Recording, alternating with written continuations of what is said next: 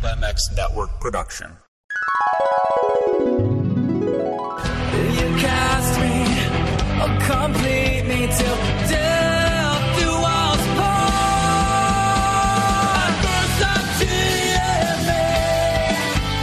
What's up, guys? It's Alex Gray, and you're listening to the Pulp MX Wrap Up Show. That's all we need is more fake news, Pulp MX bullshit. It's quality, not quantity. All right, man. Welcome to the Pulp MX Wrap Up Show. This is Dark Side from the Moto X Pod Show. This is the number one wrap up show in the moto industry, where each week myself and a couple guests wrap up and discuss the good, the bad, and the janky in that week's Pulp MX show. But before we get started, I want to thank all the sponsors who've come on board.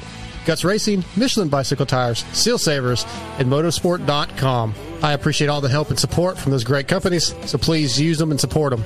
Also, feel free to reach out with questions, comments, or critiques by emailing me, darkside at pulpmx.com. All right, let's wrap this thing up. What's up, bud? How are you?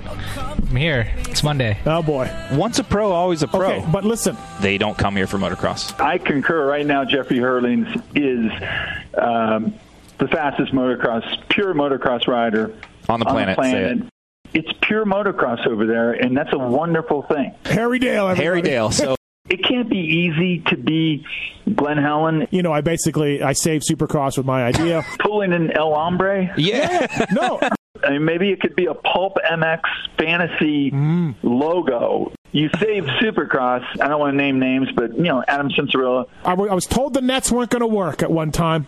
I think they can go faster right now. pulling on my cord here. Herlings is the fastest guy in the world in motocross. Is this where you have to like you don't have a lot of content, so you have to go with some outrageous take? And so my tweet angered some fucking morons on Twitter. Point for me. Marks, make the noise. Uh, no, Make Marks, the don't you noise. dare. Marks, make don't the you noise. dare. We'll put it to a we'll put it to a vote. You're fired, Marks. I'm not doing some You're- sort of voodoo you're- gypsy you diet. Big time asshole, Andrew Short. it's too thick. I mean, JT works out a lot, but I work out I know. equally as I'm an idiot. The dude can run like the wind. I hope he didn't notice me beating off. I got Yeah. big balls. So Doesn't mean he likes wieners though. Pookie. My wife's never been happier with my balls. Like, you shaved your butthole. Uh, if you're one of those 60.4, uh, you can fuck off. Yeah, like fuck. Leave the guy alone. Well, that's kind of like a, a pussy thing to do. All right, another Pulp MX show is come and gone. That means it's time for another stellar wrap up show. We're hoping it's going to be stellar. This, guys, this is Deja Vu. We are working on our third time, basically starting this wrap up show. We did an entire two hours last night. Uh, 24 minutes in, the audio was damaged. Don't know what happened. We changed everything out. We're going to try this again. I want to thank my co hosts for being willing to do an entire show twice. Unfortunately, today my co hosts are driving, both of them separately, going to wherever the hell they're going. Minios, I believe, but there may be some background noise. It really sucks because you guys missed a fucking ripper of a show last night. But we're going to try to re- replicate and recreate the entire experience. So we've got a lot to talk about t- today from Glen Helen's fallout from the Monday past Monday show to GPs versus Nationals to caller Chad's story about racing at Glen Helen. We even had Davey Coombs come on tell Steve that he saved Supercross. God help us. His head is going to explode. So let's introduce our guest and get right into it. First up, from that other three letter gear company that starts with an F, brought to you by Guts Racing, Connor Olson. What's going on, Dark Side? How are you? I'm good, man. Um, this feels really familiar, doesn't it? Yeah, I I was just thinking while you were talking, I gotta like come up with new jokes because we've heard like the three of us have heard the same jokes three times now. So I'd rather you I gotta, keep I gotta them. think on the spot. No, no, come up with the same jokes because we were laughing our balls off last night, and nobody's going to get to experience. Or you know what? If you do come up with new jokes, then we could say, well, the last ones were better. You missed out. Sorry. So either way, I guess either way it works. But also on the line from WPS and the Moto Spot Show, brought to you by Seal Savers. Triple J, what up, dude? Yo, what's up, Dark Side? How are you? Doing good. Let me turn you down. That was loud as shit. That was just him. He's being aggressive. Yeah, he's being aggressive. Um, okay. Oh my god, I'm too loud, too quiet. I can't deal with you guys. Yeah, I'm never never happy, never happy. It's all right. We're gonna get it right. It's just uh, you guys are on the road. It shit happens. This week, guys, show 483. Paul Parabino's in studio. the guy that nobody knows. Moser shows up somehow. Now we all know him. He joins later in the show. Lewis Phillips, Davey Coombs, and Nick Wey all on the phone. There was a lot of good stuff to talk about, including the phone call, like I talked about from Chad. Uh, we were lucky enough last night, thanks to you guys, to get Caleb Tennant on the phone to talk about Chad. He's the guy that Chad mentioned. He trained Chad a little bit. Caleb came on, talked. The audio sounds like shit, but I am going to go ahead and add that to the end of the show. If you guys want to bear with it and listen to it, you can understand it. It just sounds robotic, but hey, it, it'll be there if you want it. If you don't, just quit listening. I don't know what to tell you. Uh, but anyway, Connor, or uh, yeah, Connor. So you guys both sent me some notes pre-show yesterday. It's the third time we've talked about this, but uh, you had some uh, comments about Triple J's notes. What's up with that? I uh, I can continue to talk about this because it's hilarious to me, but we just I don't I don't get it. The just the broke dick notes like there was one word responses and it was just not not up to the Pulp MX wrap wrap up show standards. Yeah, Um, yeah, it was kind of like expect better. it was like Moser funny, Steve good. Yeah. Yeah, Triple. Yeah, Glenn- Helen, Glen Helen, stupid. yeah, right, right. Triple, you got a response? You got a retort? You asked for notes, Darkside. Connor sent you a damn biography. Okay, there's a difference. Okay, I gave you key notes to talk about. Yeah. Not a damn script. Well, as I said, I, I need to quit saying this. As I said last night, though, the bar is set very high. Our boy Nick over at Moto Limited Show and then Stephen Hall all send me these detailed notes, time stamped, so I can go back and find stuff. And then you know you got you got uh, Connor who's a little bit under that, and then Triple who's you know down there at the bottom, at the bottom below grade, hanging out, hanging out, power base, doing the bare minimum. But hey, I, I appreciate the notes. It's all good. Uh, Connor, a lot of wine drinking Monday night with Moser and Paul Perebijnos. Give me your thoughts overall on the show, favorite parts, anything like that that stood out. Oh, I loved it. I love uh, Paul's a super good dude, and I'm not just saying that because he said I was a good dude.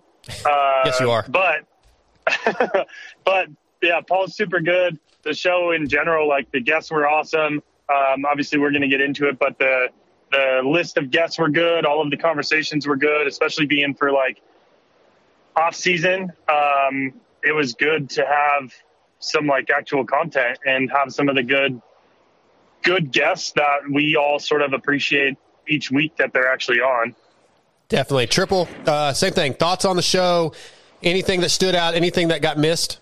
Hey, Darkside. I thought the show was good. Um, you know, Paul and those guys are always bring good insight. You never go wrong when NYK is in studio, and then also Lewis Phillips. You know, he's he's kind of like a Steve over in Europe. Very insightful, very detailed. I love what he brings to the episodes. And you know, Steve kind of mentioned that some people said he's been on quite a bit, but honestly, Lewis is a good guest, so I don't mind it at all. So Yeah. overall, I would love to see Paul and Nick in studio together. I feel like that'd be a really good episode, and I was bummed Randy's not there. Uh, Randy Blade, always a good episode or good co-host too. So hopefully we can get Randy back in studio. Definitely. You, you mentioned Lewis Phillips. Uh, he was the first guest of the night. This is about the third time in a few months he's been on to discuss everything GP related. Like you said, he's, he, you guys talked about this. He's he's like the Steve Matthes over there. He gets all the insight, and we're going to get into some of that stuff. Uh, he, he discussed about the, the fact that the right guy won. It was the best scenario for the final round of the GPs, and uh, you know I, I didn't really follow GPs a ton this year. I didn't break down and pay for the package, and I really regret it. Listening to Lewis Phillips Monday night and over the last few weeks makes me I need to go buy the package re-listen because it was just such a great series. But I love Lewis being on, man. He just fires me up. So knowledgeable, so exciting. Uh, triple. I think he. I think he should be a guy that's once the GP start next year, like maybe once a month. Steve has him on. Darkside, you got to uh, get more involved with Snowboard Nation. They, they stream the GPs in snowboard. Dude, you're not lying. I got to figure that out. I, you're right. I don't spend enough time on there because I feel like my time goes to so many other places, and that's just one more thing. But yeah, I, if I can watch it, stream it from snowboard, I need to get involved. Easy. You're going to get snowboard shut down. yeah, it's true, right? Top secret. Go live. David Yeah. Longo is going to come in there hot. So, uh, Connor, we're we're talking about Lewis Phillips, man. How do you feel about the guy? He's uh, I, again, I just I'm always impressed with him. Yeah, I think like you guys are saying, he's a. I mean, we we have talked about it, and Triple just mentioned it. Like he's sort of like the Steve of Europe. Um, he has a lot of insight that that. I mean, I'm into the GPs. I watch every single one of them, like more than the nationals, and and there's a lot of stuff that you just don't get to see. So hearing a lot of things from someone that has some of that extra insight and like his tight relationship with Herlings and seeing he, seeing and hearing some of that extra stuff, like just following them on social and and whenever he comes on the show, I think that would like your idea, him coming on once a month or something during the during the GPs or even like after a good one or something like that. Where I think that'd be awesome for the show. Absolutely. Uh, Steve had brought up uh, Monday night, you know, the fact that Febvre and, and Gajser seemed like they were really good sports after Herlings won the championship, uh, you know, which we love, right? Or I guess if you're Daniel Blair, you love controversy, but we like we like good sportsmanship. But you know, we got a little insight out of Lewis on that. Well, the only, there was only one little hiccup on that front. Um, after the second moto, Prado went up to Febvre behind the podium and went to shake his hand and like to say congrats on a good. Um, Febvre ref- refused to shake his hand and called him an asshole. Yeah, yeah. Prado, Prado, Prado, Prado seems to be like the the 800 a little bit over here. Hey, yeah, he definitely rides a wide bike. And, and plus his comments, like about when they when him and Jeffrey collided, like his comments were just asinine. At the end of the day, you are a pain in the ass and you're very annoying, but you're also just a very smart racer. And I was like, you can't really do anything about that other than like just let guys go. So, um, like, I don't think I don't think Prado does anything wrong other than just be ridiculously smart on a bike. Maybe the smartest rider in the world. I don't know, but right. I don't think that's a, I don't think that's a fault. I'm I'm I'm with you, Lewis. Like I, I mean, Prado is great at getting starts and leading laps, and he rides great when he's in the front. And I I don't fault him for fighting for his position, but in some cases he does go, I think, a little over the line. He is absolutely a title contender in the future. Right, right. So, Triple, this is some information that had he not been on Monday night, had Lewis Phillips not been on PulpMX Monday night, we're not going to hear this, right? This is like behind the scenes shit, same kind of stuff we always get from Steve. I love this. Like, I love this interaction that Prado's, you know, maybe not so liked and causing problems, but it's like, it's just good insider information. Yeah, uh, this this is a cool segment, and to hear Prado and Febvre kind of have that, you know, rivalry almost is kind of cool to go into next year. And I think there's, you know, like they talk about later in the show, but there's next year's NXT is going to be good. You, you know, there's some guys going to new teams, and and Prado's going to be on the gas gas. So I'm excited to see kind of what he can do on that bike and not have to worry about being teammates with Herlings or Cairolis. Yeah, me too. And Connor, uh, I don't know about him being the Alessi of the GPs, but you're you're a fan of the GPs. You followed it. What do you think of that information that we got Monday night?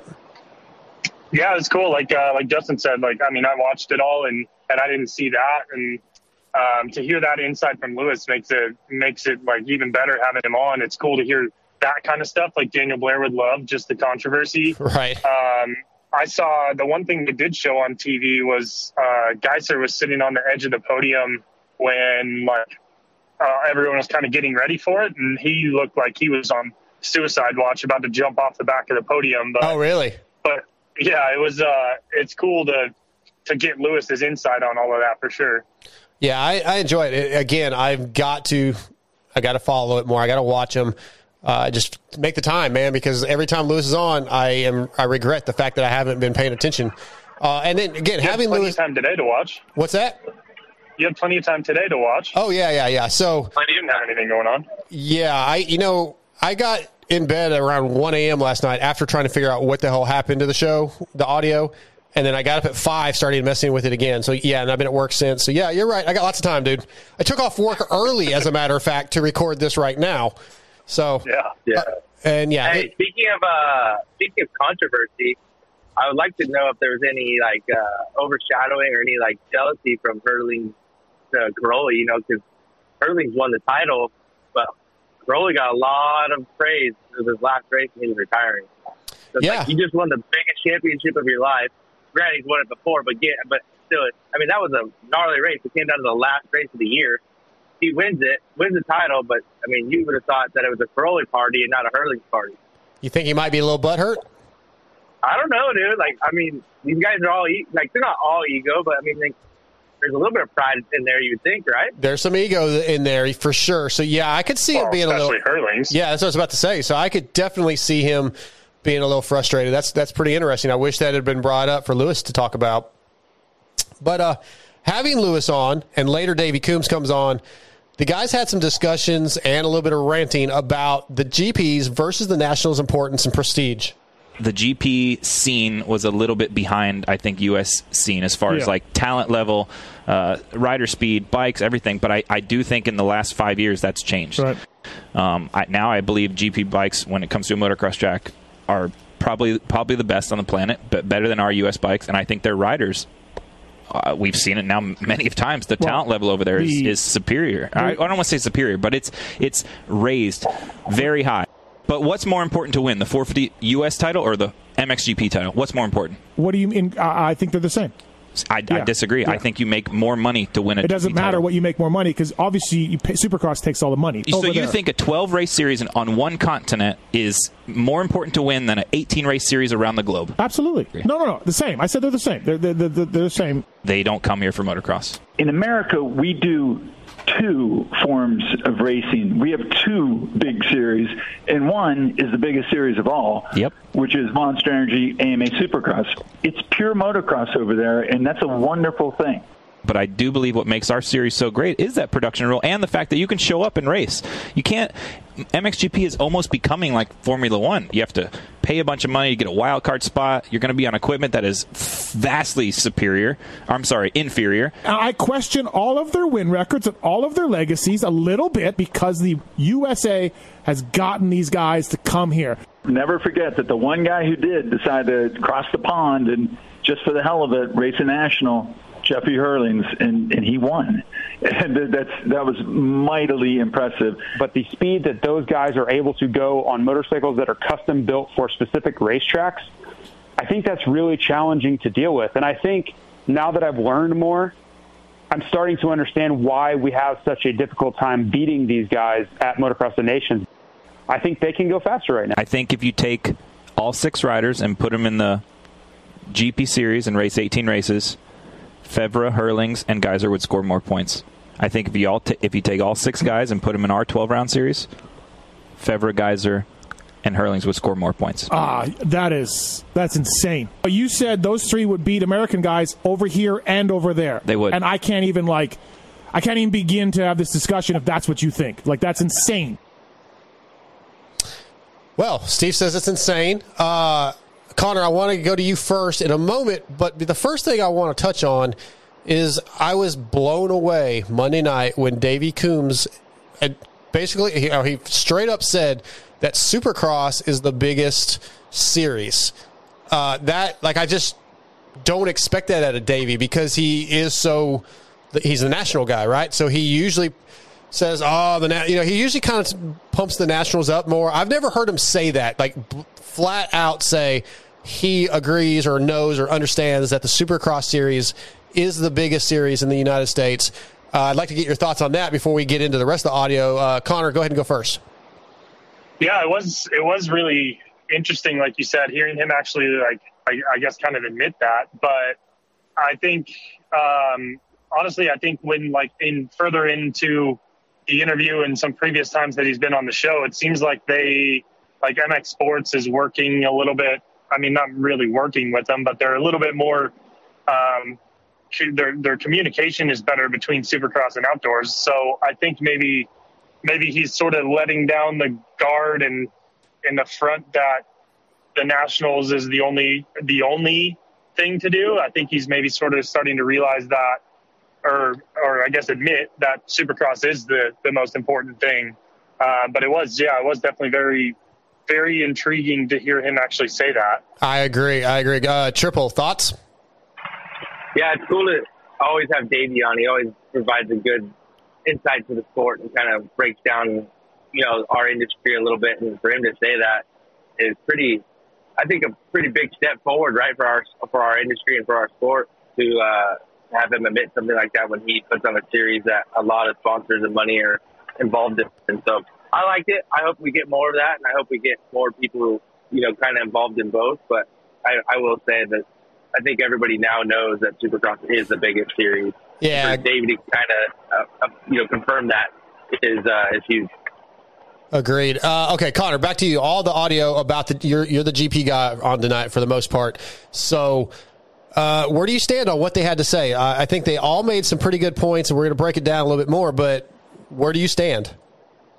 I uh, I actually have raced a MXGP, so I am the go-to GP guy here. of course, of course. with all of us. But, yes, yes. Um, but yeah, I mean, I think I, I definitely sort of side with Paul on the whole thing. Like, I think the and Paul and JT, I guess, on, on their point. So I would have voted for them in the Twitter poll, but I think they they definitely have a lot of good points as far as like the specialty of the bikes and the specialty of the actual athletes themselves when they that's all they focus on is outdoors. And our guys i mean it's starting november 1st or the end of october they're riding supercross until may.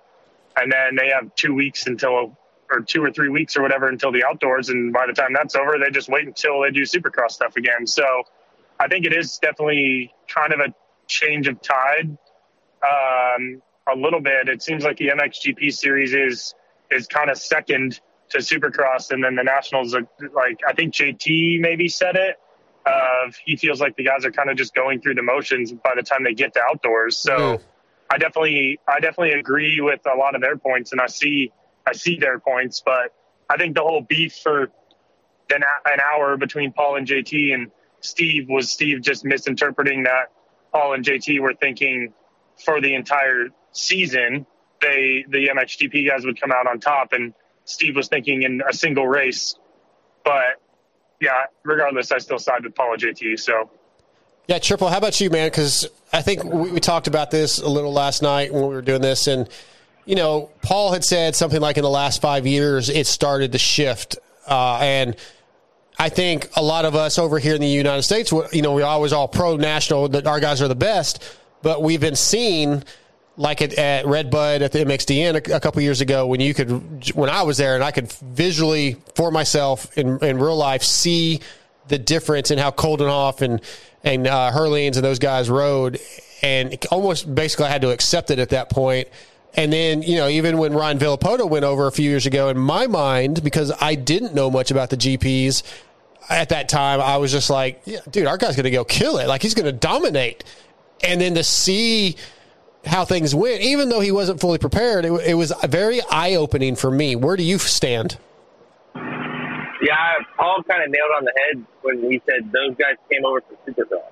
You know, I don't think anybody's coming over here to ride motocross. Like, yeah, they have to do it because it's in their contract, but those guys, you know, there was rumors that Prado was going to come over here, and now he can stay over in the GPs and make as much money, if not more, staying over there. So that series is, I feel, a staple in the industry. Like, it's a huge series, and it's going to be one of those things where it's getting more competitive every year, and you can't really compare apples to apples. Like Connor said, those guys are 18 rounds of motocross. If our guys did 18 rounds of motocross, then yeah, you can compare the two, but it's two different. Supercross and motocross are two different disciplines.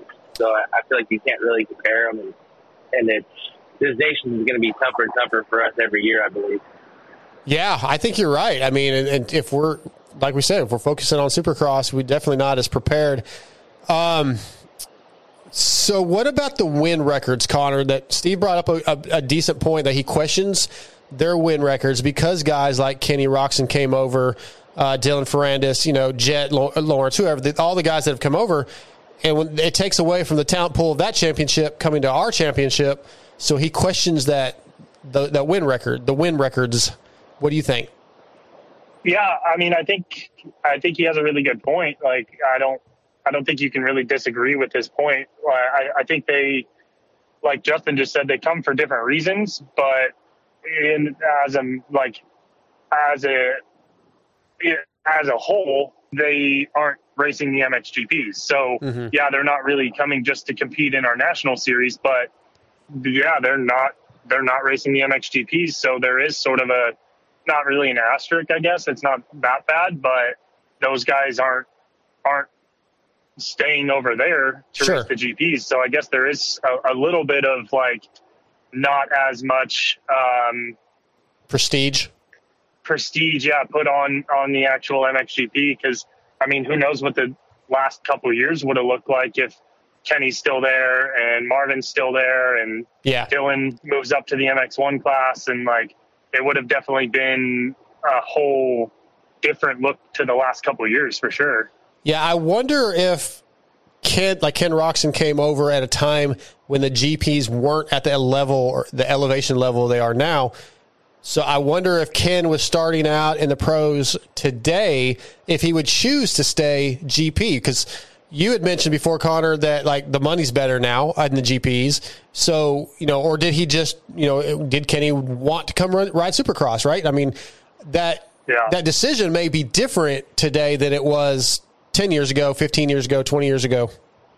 For sure. I mean, I think we're seeing it with like, like Justin said, like Prado was rumored to come over, Herlings was really, really rumored to come over. Like all these guys were talking about it, and I think to Paul's point of like the tide sort of changing in the last five years, like they care all that much anymore. I'm sure there's still going to be some guys here and there like Jett and Hunter that that want to come for for Supercross because it is the biggest title in the world.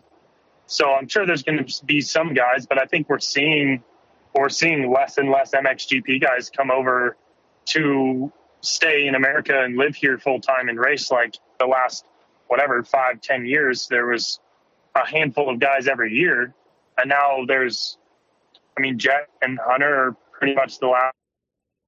This would have been like Dylan, right? And that's kind of about it over the last Yeah. couple of years. Yeah, I think uh, I think if you're a GP fan, you know, you're if you're not living in the United States, uh, you're you're probably saying the GPs are the pr- premier series. But then when you live here and you follow the nationals, you know, we're we're we're you know warm blooded Americans. We bleed red, white, and blue, so we feel like our series is the best. I mean, it's it's going to be hard. You're not going to change anybody's opinion for the most part. Unless you really go and watch these guys and learn something, but it, it's a definitely triple. It's a fun conversation to ha- for them to have Monday night and just bench racing, man. We love that shit. Totally. Yeah, it's always good to hear them kind of give their you know their opinion and have that back and forth banter. Yeah. But the other thing too to remember is when Kenny came over, he won right away. Yeah. And he also won the outdoor title two years in a row. So it's like if you're wanting to really compare outdoors, like Kenny came over and he kind of kicked our ass too, like right away. Right, right. So Yeah. I mean, kind of, and then Marvin came over and he won, and now Dylan came over and he's won. So it's like Europeans are coming over and winning. Marvin's kind of had struggled, but Jett's winning too. yeah, and Jets winning too. So it's like, we, I get it. We are red, white, blue, but it's uh, if you look at the the, dat, the data, these Europeans are, are, you know, they're coming through with what they're telling, what what it looks like outside Didn't- looking in. So Didn't we have a couple all European podiums this year too? Yeah. Oh yeah. yeah, Yeah. So I mean, it's uh, it's one of those things where that series, those riders are getting better and better, and I think a lot of it has to do with the way they prep their riders. You know, the EMX 125 series, the EMX 250 series, like those guys are riding national caliber tracks at 12, 13, 14 years old. So Good point. Um, I hope our I hope eventually our our guys will do that with with MX Sports doing the uh, amateur days now. Those seem to be getting bigger and bigger. So hopefully that will uh, translate and give us better talent coming into the next 5, 10, 15, 20 years. Yeah, hopefully. Uh, Triple, I know you've done some mechanicking. Uh, Connor, you know firsthand his skills. Before I uh, Never do it. Subpar. subpar, tell me tell me why subpar. What's what's the deal? With, why is Triple a bad mechanic? So there's picture evidence, and if anyone wants to find this, it is actually posted on my Instagram at CEO600. But um, I was racing Washougal this year. I needed a mechanic like last minute, and I had Justin come out, and we drove up to Washougal. And I think during the first moto or something, whenever it was, I uh, was coming through the mechanics area and like saw him. I seeked him out and saw him because I'm back in whatever 26th place by myself. So I have time to look around. You know, I'm like looking for hot chicks in the crowd. I'm looking for Hell yeah. mechanic to see see what's going on and actual pit wall. Um, and if you look, if you remember Washougal, you come by the pit lane, turn left onto the start straight. Going down the next straightaway, I had to turn my head all the way 45 degrees to the left to be able to see my pit board. about 15 seconds after I had already passed. What's you, what's that Triple? It's fine. He he's not telling the part where he came in for practice and said, I, I don't know where I'm at. I can't see the pit board. I said, okay, this, this fool's going to see the pit board next time. That's for sure. and there's- there's a couple So- other guys doing it. Like so Rondo was there. doing it. I think Chase Texas, I think Jade was doing it. Like we- everybody was doing it. It's fine. Oh boy. It's like his Every- notes. dude. everybody He's was over-exaggerating. He's over exaggerating like his notes. Well, let me tell you guys, seeing, seeing as how you don't sound like the perfect mechanic, Triple, I know myself as an amateur vet guy that really doesn't want to put a lot of effort into that kind of stuff. Changing fork seals is something I do not want to do. I want to be able to just go ride my bike. And that's why Seal Savers is the original fork seal protection, starting with the original Seal Savers to prevent dirt, dust, and mud from getting into your fork seals. Use pulp code 25 for 25% off at sealsavers.com. These things, they're neoprene wraps that go around your fork seals, zip them on, and you go out and you have a moto, you can ride in the mud. Like, you know, when if the water main breaks at Glen Helen, your bike's covered in mud. You come off the track when you wash the bike, your fork seals are perfectly clean. You don't have to break the forks down, change those things out. You don't have to have special tools to clean, change your fork seals because Seal Savers worked for you, baby. So get them. And they make some cool UTV products too. Seal Savers is definitely on the gas. Yeah, they're killing it with the side by side stuff. So check them out, sealsavers.com. Uh, they're, they're, they're easy to use and they really will save you a lot of work. Uh, as I said, Davey Coombs came on to talk about the 2022 MX National Series schedule coming out, uh, among other things. Listen, guys, Davey's super knowledgeable. I like him. I like what he has to say when he comes on. But listeners, I see this in YouTube chat and some other places. You see it in Vital. People they they think he's like too long winded and maybe too politically correct sometimes with his answer. He sugarcoats things.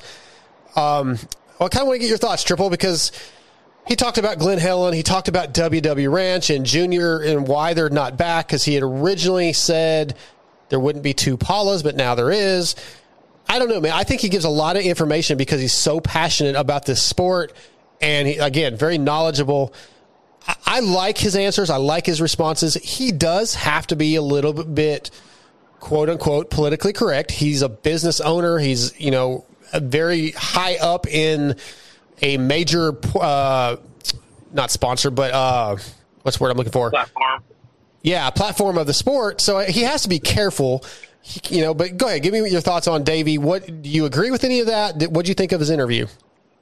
Yeah, Davey. Uh, I always enjoyed doing uh, listening to Davey, and I've actually had a chance to do interviews with Davey with, uh, on another podcast. So I think he's just a like he's a journalist, right? So Yeah. he's going to break down everything and kind of give his opinion and go into depth why that's his opinion. And some people don't like that, but on the other hand, I enjoy it because it's like he's giving info. You know, the Glen Helen talk, the um, W W Ranch, him and Chad Reed checking out a track in North Carolina, like that stuff was all really cool because we don't know that stuff. So for him to give us little like snippets of what's to come for pro motocross, I really enjoyed it.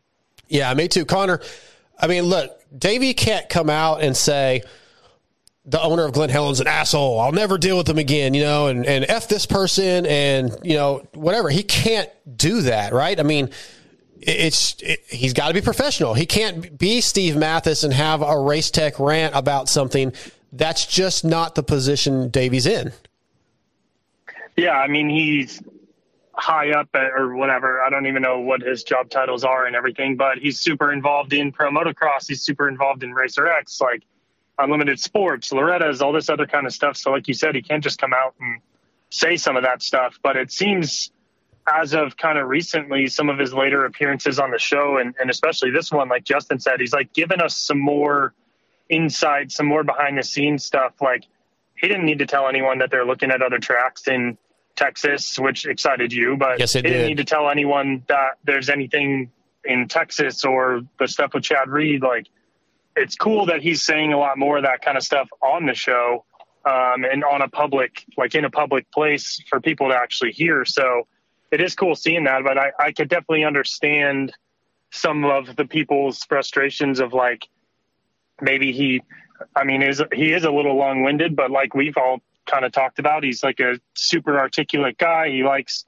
I mean, that that's his job. Like if you know anything about Davey Coombs, like he writes a ton of stuff for Racer X, and it's a, a big, long form um, article. So that that that's kind of what he does. So True, hearing him talk in person or like through the podcast, I mean, it's kind of essentially the same same thing as what he does. You know? Yeah, he gave some a couple uh, different topics or different things he touched on Monday night that I, I really appreciated.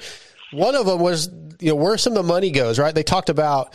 Uh, he he explained that hey, there's money you guys don't necessarily think about. The the average fan maybe you don't realize like what they have to pay Alpinestars Medical, uh, what it costs to have the Wi-Fi out there, what it costs to have the TVs, the cameras out there, and all the production crew, uh, the money they have to pay to other organizations. Like you know that's it's easy for us or for you know keyboard warriors to get on there triple and just be like they're just taking all the money you know i'm like i don't feel like the writers the pro writers should have to pay an entry fee but he kind of tried to explain where some of that goes and why that happens. And yes it's a business so you have to first understand that it's a business and they're trying to make money.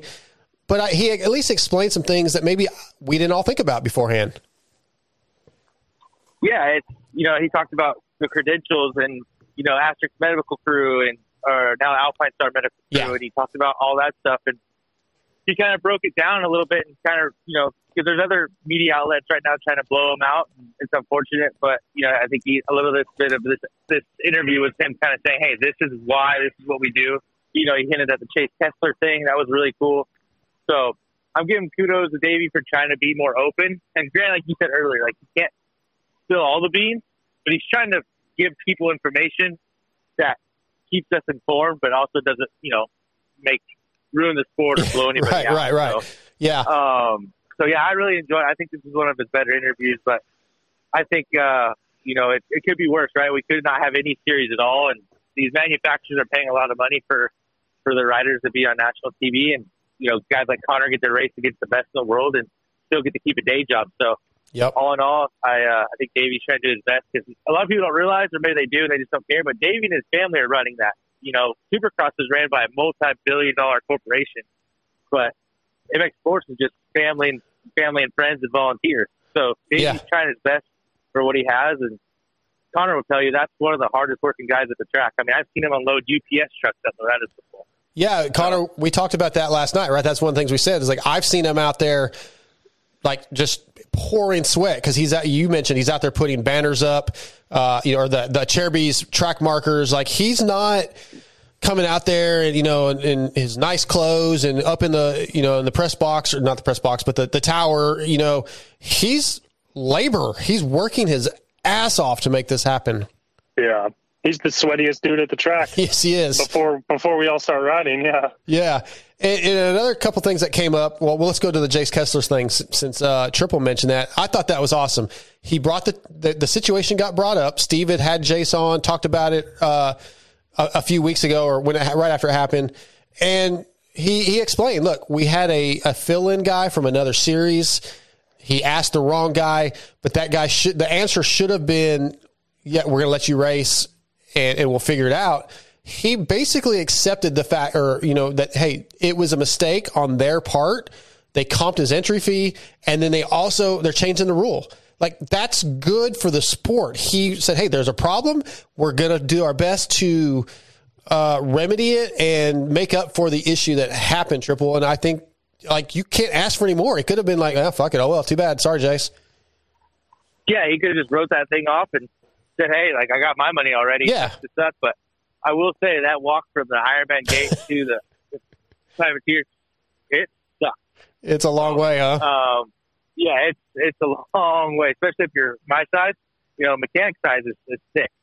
So um, it's just, it's uh, Big boy. It's one of those things where I'm I'm glad that uh, Davey kind of talked about that. You know, Yeah, you it know, was- people are on Vital and other forums. They just like to to go straight negative and put their two cents in and belittle people. And I'm glad that uh, Davey was able to give us some insight on you know the aftermath of what happened. I was too. I thought it was fantastic. Last thing with Davey, um, as, as far as right now anyway, was the banner discussion. Steve brought up his idea for the banners, uh, putting a gap, and this is good, but it could be bad or it could be funny in the end, uh, Connor. But he's like, hey, it's not a bad idea. Uh, you saved Supercross with the nets.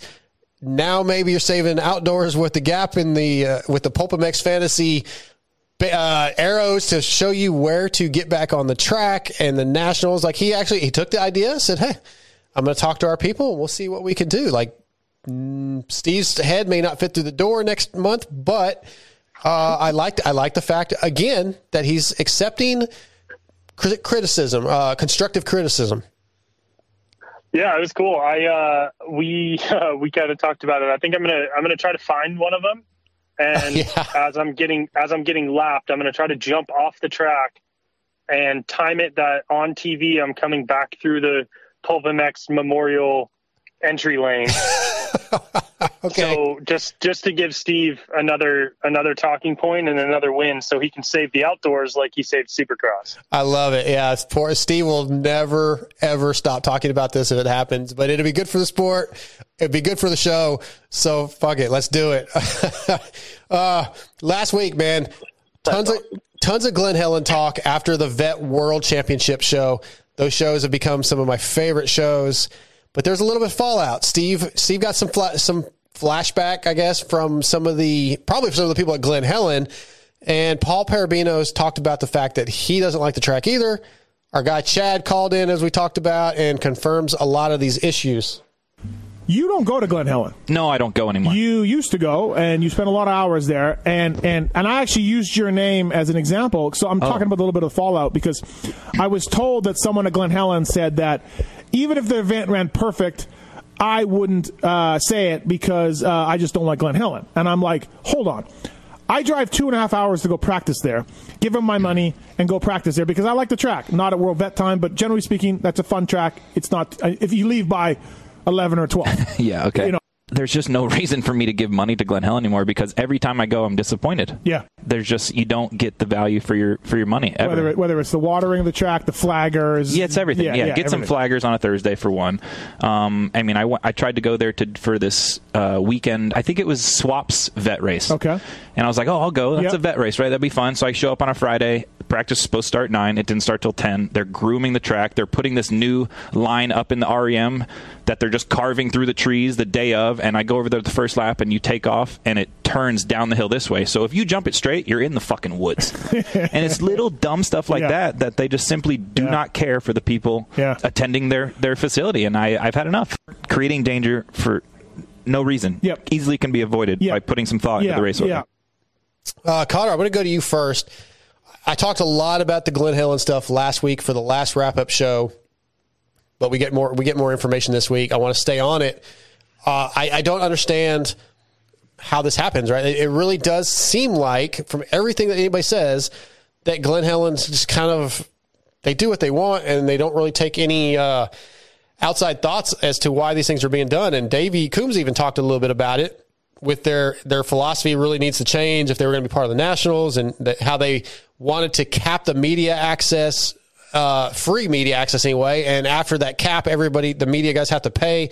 It's just they're in their own world, and it's really interesting that they I guess they're still one of the biggest tracks in the state, you know, or in the world, in the country, really, and uh, you know, most popular tracks. And you ride there, so you know a little bit about it. Yeah, it's it, it is like I've definitely side with Paul on a lot of it. Like I, I mean, I I end up going there sometimes, especially before outdoors and stuff when everyone's out there. But I try to avoid it kind of at all costs because, like you said, they just basically it seems like they just create unnecessary, dangerous situations for really for no reason. Like, I mean, there's times that you go out there and and they have an REM race on the back track. They have people practicing on the front track. They have uh, kids Stasic race in the back, and then they also have a, uh trophy trucks racing on the short course track. And Yeah. there's ten thousand people there, and it's just it, it's yeah, it's one of the things that like from all of the things that they're talking about, it's kind of they're they do whatever they can to make as much money as they can, and I mean, it's a business, and I get it, but do you you don't? I mean, you in Texas, you have a lot of really big tracks, and you go out there and there's a local race on one day. Like they're not doing four other events in the same weekend. No, no, they're not. You're right. Yeah, it's it's a And I lot. think I think that leads into a lot of like the short staffing of of practice days and the the unnecessary dangerous things. I think they just they spread them spread themselves too thin to try to make as much money as they can. And I think that's a lot of the talking points that they've all been talking about for the last like two weeks is they're just basically like Steve's whole thing is there's just not enough people and infrastructure and to Davey's point, like the philosophy of the whole place just kind of needs to change to to one to make vet, the vet nationals better, to two make for Paul like make a normal practice day better, and for Davey's point to get him back on the national schedule. Like Right. it's just a, a difference in philosophy, like like uh, Davey said. I'd much rather them bring the Nationals to Texas. Let's make that shit happen. Yeah, except not in like August. true, true. Uh, Triple man, what do you think uh, about the the Glen Helen audio, the the talk, the fallout? I, obviously, I think it's just people at Glen Helen that weren't happy with Steve, but it's it's just it, seems legit, right? I mean, I'm not out there. I love the stories, I love the discussions because it makes us laugh and it blows our mind when we hear all these stories. But um, I'm ser- seriously surprised how it keeps happening.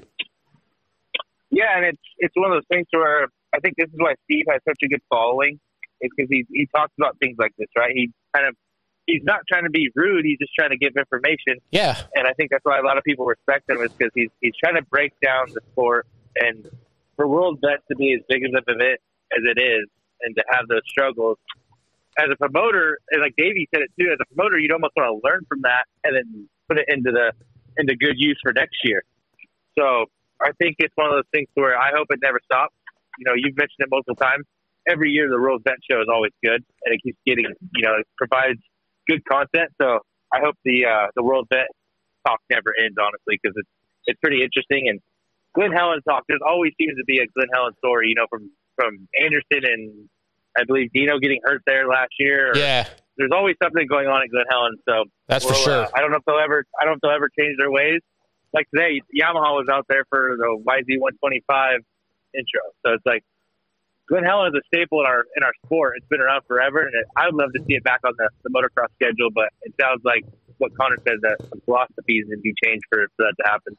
Yeah, exactly. Uh, Connor, what do you think about Guts Racing, man? What, what kind of seat covers you running? Oh, only guts. Andy Andy is the the best person I think maybe in the industry. He he's helped me out more than he ever should have. He had built and fully assembled a seat for me while I was like in Nortel one time within two three hours or something. He sends me more stuff than I need. Like I have two full seats built and ready to go just in case I have a a blowout in my pants or something and need to change seats during a moto Sure, or something. sure, I'll probably yeah. find someone other than Triple to help me change it, but the gut seats are the only way to go for sure. Yeah, it's pretty cool. Triple, I got a chance to go to the Guts Racing, uh, you know, the the warehouse, the office, and all that, and check it out when I was out there for Hangtown. And he was explaining to me how like he has all the side panels cut out for every model bike, all the different colors, all the center pieces. And when somebody calls in and has a custom order, they instantly pull those parts. They're pre-made, sew them together, and like they can turn our seat around in like 24 hours. You know, oh, in no time. And no other seat manufacturing company can do that because they don't have the stock of the individual parts in, at hand the way he does. All the different colors ready to go. Uh, it was super impressive, and yeah, like he Connor said, Andy's just a cool dude. Uh, what about you, man? You running guts on your bikes? Oh yeah, I got the Phantom Light foam and the RGB. Hell yeah. Um, so a lot of people are like, "What is that thing?" It's got the big old flaps on it. I'm like, "Dude, that's for my wide ass." Don't, don't judge me. That's it, Um, man. But yeah, Andy, Andy's always been good. I actually just talked to him the other day. He's helping me out with the '96 KX100 build, and uh, we're excited to have some to have Guts Racing. He's always been good to me. I can't complain. And like you said, the facility is amazing. They do a lot of stuff uh, that people don't know about. You know, they do some stuff for the OEM. So when you're ordering like an OEM seat, it comes from Andy. Um, and they also did the the Hot Rockstar Husky graphics. You know, for the last couple years, they didn't have them last year, but um, to see that graphic print machine that Andy's got at, at Guts Racing is really cool. Absolutely. So check out gutsracing.com for info on the many products offered, such as the Phantom Light seat foam that Triple J had mentioned. Uh, they've, they've worked with most of the top teams and most of the top riders throughout the since the 90s. So give them a shout out. Check them out. Appreciate them being part of the Pulp MX show. Uh, let's stick with Glen Helen talk for just a little bit. We're going to revisit the Race Tech rant. I want to give a shout out to Checkers and Race Tech. Uh, not a sponsor of the wrap up show, but regardless, Checkers hit me up, and when Keefer gets that YZ250, apparently they're doing this the suspension for me. Uh, unbelievable! You guys have no idea how thankful I am and blown away every time somebody is willing to help me out or do something for me, including Steve and Chris, like giving me a bike. Uh, it's just the fact that this these things happen to me. Um, it's it's a blessing, honestly. It's the fact you know I've been doing this now. I don't know four and a half years, five years, quote unquote media guy, and the it's just really Connor and Triple. It's so hard for me to wrap my brain around sometimes the opportunities that I've been given, and I'm very thankful to those guys, including Checkers, Steve, Kris Keefer, Andy Gregg, for all the things they do. So I cannot wait to try out some Race Tech suspension. Race Tech rent, though, um, let's listen.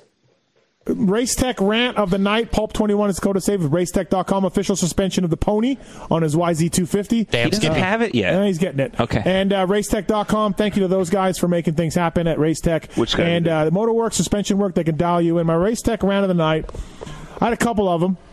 Uh, for sure, it's one of them is at the 60.4% of people that voted for you. And You don't like that. Nah, fuck those people. That's my rant. You, why, why are you voting when I made perfectly logical comments and both you and JT came around to my end of thinking? I'm not that angry about this one, but it just goes to show you the kind of society we live in today. Okay, It hit me just with goes it. to show you the world we live in. Can we stay within moto though?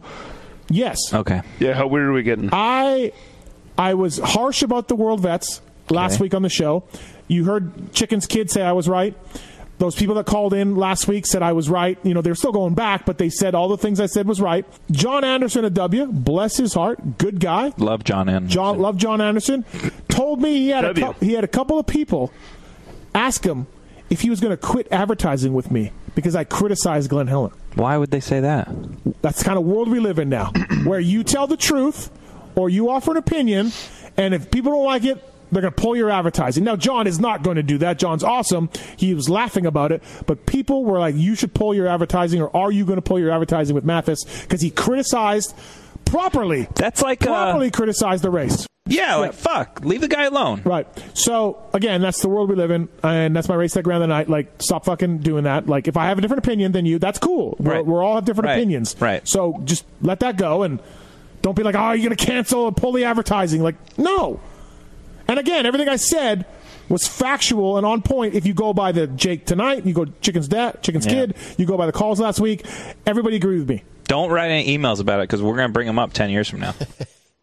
Connor, man, this one gets under my skin, man. The way the world is right now, as Steve said, the world we live in right now, I get very frustrated. I get wound up the, that people have nothing fucking better to do than to interject their thoughts into what other people are doing.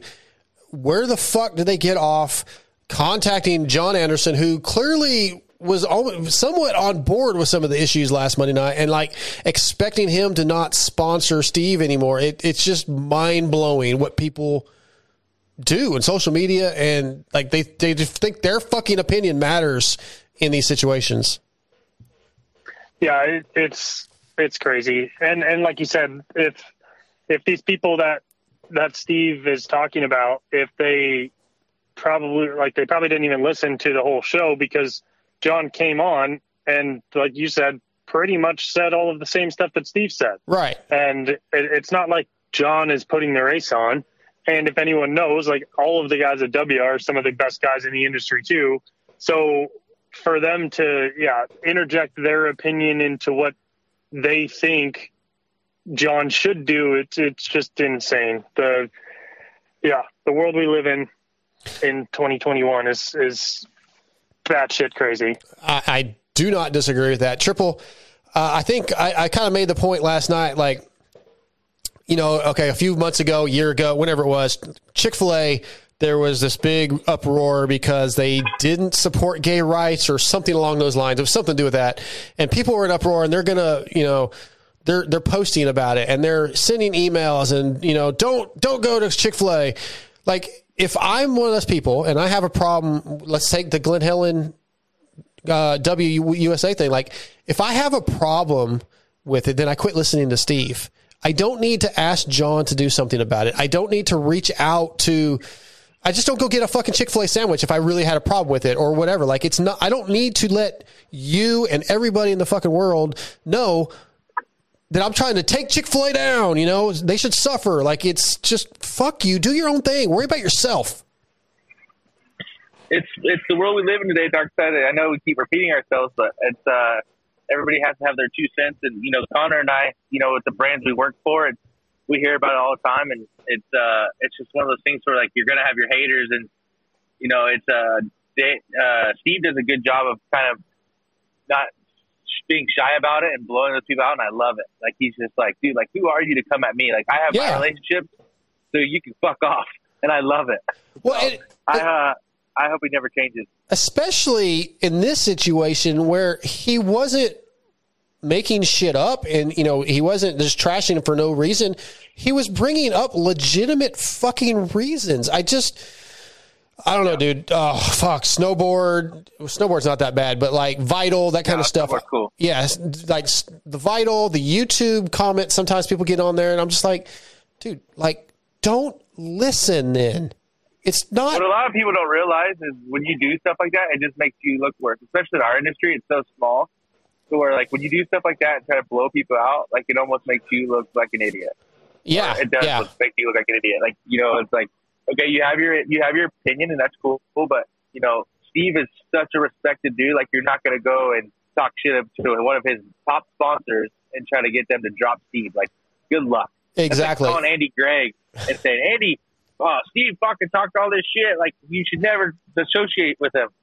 No, that's not going to happen. No, it doesn't work like that. Yeah, I I don't know, man. No. It, it wasn't the the most rantiest of rants from Steve, but it definitely gets under my skin because I see the shit. All, just like the people that I could tell. Yeah, like people, you know, I especially a year ago, there was tons of voicemails and emails. Fuck Dark Side. Dark Side sucks. And okay, like I'm sorry that my minute and a half fucking call into the show ruins the whole other five hours for you. Sorry. Like, why do you need to let everybody know that you fucking don't like me? Like, uh, fine, don't like Yeah. me. I don't. It's like the voicemails. It's like the voicemails. I'm not a big fan of voicemails. Yeah, I hate the voicemails. There's a there's a Yeah. button on the, on our phones that's called fast forward. Yeah. It's easy to use. Hey. Like it's, it's modern technology. Just fast forward it. Right. So here we Go on with go. your life. You bringing that up, you know, people bitch about the wrap up show being on the Pulp MX main show feed. Oh, it, I don't want it on my show, my, my phone or my whatever. Like, well, is it that hard to swipe left and delete it? Like, really? Just don't fucking listen to it. God. You feel the need that you have to call in and Yes. leave a voicemail or send an email. Like no one cares about your opinion. It, it literally took more like it, time. move on. Yeah, it took more time for you to email or voicemail to complain than it would for you just to delete it. Yep. Well, that's the problem with motocross nowadays too. Sorry, Steve, we're getting off topic, but it's uh, you know, motocross. You go to a race, and it's hard to race nowadays because there's 85 fucking classes. Because everybody's like, "Well, my kid's not ready for that class yet." Yeah. It's like, hey, if your kid's not ready, like you know, that's how he's gonna get better. Good luck. You can't give a participation award to everybody. Well, that's a good segue right there, Connor. So, uh, talking about not being ready for a certain class, Paul gave Steve some shit uh, Monday night about not racing the expert class, even though Steve hasn't been in the expert class for like 25 years.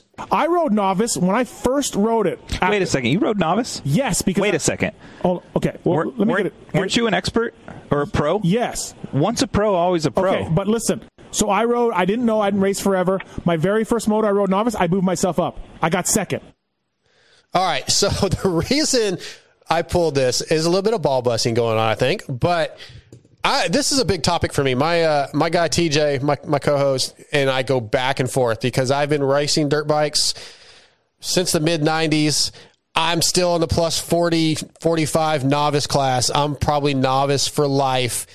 But here's the deal Steve was an expert in his young days, right? Four time Manitoba champion. Uh, he, we saw his start from his first race back. He's not an expert. He, you you just aren't. If you go out, like he said, I signed up for the novice class and I was too fast. So I went back and I moved up to the intermediate class. Like he did the right thing. If you go out and race somebody in the expert class, he's going to get completely smoked. Now, Connor, I'm going to go ahead and kind of feed you the line you said last night. You like, or one of you guys said last night about me. You're not going to get better unless you ride with better people, which is true. But if you go out and race in a class where they're 15 fucking seconds a lap faster than you, you're not learning shit. You're just practice. You're you're paying race fees to go practice for four laps, and that's bullshit. I want to race with guys my ability level, and where that stands here in Texas is I'm a novice rider. Steve feels like he's an intermediate rider. I'm on board with where what he did. I think that's the right thing. Uh, Triple, you go first. Yeah, it's uh, one of the things that we we joked about last night, and we were giving you crap. But yeah, I mean, on all and in all honesty, yeah, you don't want to go out and blow yourself out and get hurt for overriding your head. So I think that's kind of where Steve's at. You know, it, he is a four-time Manitoba champion, but he's getting a little older now, and it's uh, one of those things where he doesn't want to go race expert and get blown out. And, I mean, yeah, I mean, uh, same with you. You know, you don't want to ride intermediate and then waste all your money and just feel like you're you're uh, not having fun. No, I want if I'm going to race, I want to compete with guys of basically my level. Uh, TJ, he's always like, "Oh, you just want to win." I'm like, "Well, I don't win all the time. I might be top three or four when I was racing a bunch, but I'm battling with guys that are my speed. The guys in the intermediate class, I can't even fucking see them after the first lap. That's not racing. I'm not learning shit.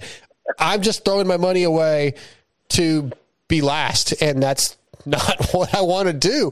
Uh, Connor, tell me you agree, man. Come on. Yeah, I mean, like you. I mean, a perfect example is like you and Steve, and you. You guys are racing for fun.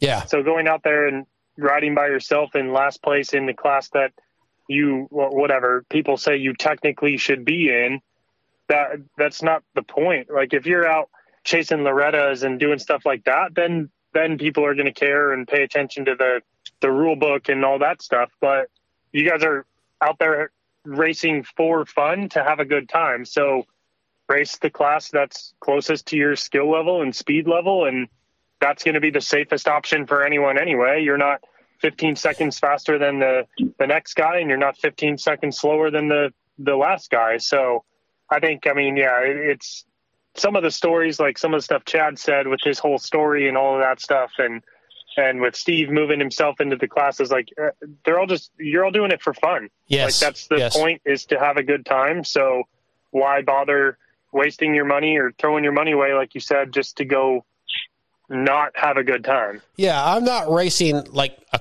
a class down, sandbagging, so that I can just go win all the time. I'm just don't want to lose. I want to, I want the opportunity that maybe I can win a race here and there. You know, I mean, shit. Yeah, I, that's it's not fun watching those guys just take off and be like, oh wow, all right, where'd they go? So, yeah, not fun. Kind of, you know, triple. You know how that feels. I mean, that's why you ride in a lower class, so you don't have to make Connor look bad. No, bro. That's why I don't race. I just hang out because you know it's it's it's easier to look good on the gram when you're not racing. Hell yeah, yeah. So all show no go. And Yeah, yeah, oh. true that. Connor Connor doesn't want the smoke. We've already discussed. I was only like eight seconds off him at a track, and he was all butthurt about it. So it's fine. Oh my god. Well, what give it? What, what, what's the story, Connor? Uh, I don't. I, I'm I'm just pretty sure it was 12 or 15 first off, and it was a it was a brand new track that had never been ridden. And we went out there, and it was 100% flat. There was two people riding it, and I rode one day, and he rode like three months later. okay Got his lap time, and said that the tr- that we were we were 12 seconds apart or whatever. He's like, "Oh, I got you, dude." That's awesome. I love it. I, I love that. That's so great. Oh, Excited. I'm I'm signing up next year. I mean, there's already guys in the pro motocross series that are like 15 seconds off Connor already. So Yeah. I'm good. I just got I just got to put one heater in. Are you get, are you going to sign up for the uh, the Pala race or, or the the fly the fly race? Fly national. Fly racer? Fly I'll raceway. hang up I'm- right now. I will hang up No, right now. heck no. Heck no. I'll pay for your entry, triple. Uh, No, I'm out, dude. I don't want to train. That's overrated. yeah, yeah. Well, we're gonna we're gonna talk about training here in a minute, but let's uh, let's move on to Nick Wey. I love fucking Nick Wey, man. Um, Yeah. I've mentioned this many, many times on here. Nick Wey, on an interview with Steve, said a quote that uh, we've kind of discussed last night. It's like actually more common than I thought. I actually heard Chiz just say it the other day, but Nick Wey said, I stay ready so I don't have to get ready. And I absolutely just like f- fell in love with the guy. I, th- I thought that was the coolest quote ever. Um, but he came on Monday night and like I'm expecting, I don't know, 10, 15 minutes of telling us what AC's doing, you know, how he's looking. How's McAdoo this year? How's he going to be? Is, is he going to be ready for 22? What's he look like right now? And what we got was Steve asking, hey, is everything good with those guys? And Nick Wey's answer was, yeah, that's it. That's what we got. And then we moved on to other stuff like the Bob Hannah story and all that good shit. But uh, give me some thoughts on uh, Nick Wey, NYK, NYK triple. NYK is probably one of my favorite favorite guests. Yeah. Every Cool. time he's on, you get good you get good info. He's he's solid. So um, the Bob Hannah stories were off the charts, and then the, the banter that him and Steve have, like chill, bro, chill down, bro. I got this. Like, and then the stand banter and the pool banter, like it's always good, good info. So, um, like I said earlier in the show, it'd be awesome. If I feel like to have uh, Nick and Paul and maybe Randy because all those guys are really close. Mhm. So all three of them together, I think would be a really good episode. Connor, uh, we said uh, NYK, like he's he doesn't get super excited, he doesn't get angry, he's always cool. And I think you said last night, like he's a five, and he but he's a cool five. Yeah, he always has he has like funny little one liners that are always good and make you laugh and um it's funny the the stay ready so you don't have to get ready thing. I was I was out at uh Fox Raceway a couple weeks ago. Where's that? Where's that? I've never heard of it. Nick and uh, both of his kids actually showed up with their pants and knee braces and everything on. Like all they had to do was put boots on and a jersey and helmet and go. And all of us were still like sitting there unloading stuff and starting to get ready. And they were already like a moto in. So Nick Nick lives by that. He doesn't just say it. Like he lives Yeah. by stay ready so you don't have to get ready. Connor, that I mean, there's there's lesson one, baby, to to improve for next year, man. Come Yeah, to I the need to track, tighten up my ready to go, tighten it up. Show up to a national in my gear when I don't practice for an hour and a half after I get there. Yeah, absolutely. That's Connor, awesome. going to a national with Connor is the absolute worst. The dude has OCD worse than a woman. Oh shit! Like no. you know how Paul and Nick were talking about like the stand. He's got a spot. Like Paul has a spot. Like he can't put a stand there. oh yeah, yeah. That's Connor. Like if you put the uh, wrench in the wrong area, that wrench is getting thrown at your face. Like he does not like stuff out of place. Uh, So I'm, Paul, I'm, Paul and where Connor are buddies because they're the similar. Yeah, I I appreciate that. I think it's I think it's good, and I think that Paul telling Steve he couldn't do that because there's no room in the van for his stand because Paul has a spot for everything was amazing. That's why I love yeah, Paul. yeah, that was good. Uh, yeah, that I, I'm kind of on board with that program myself.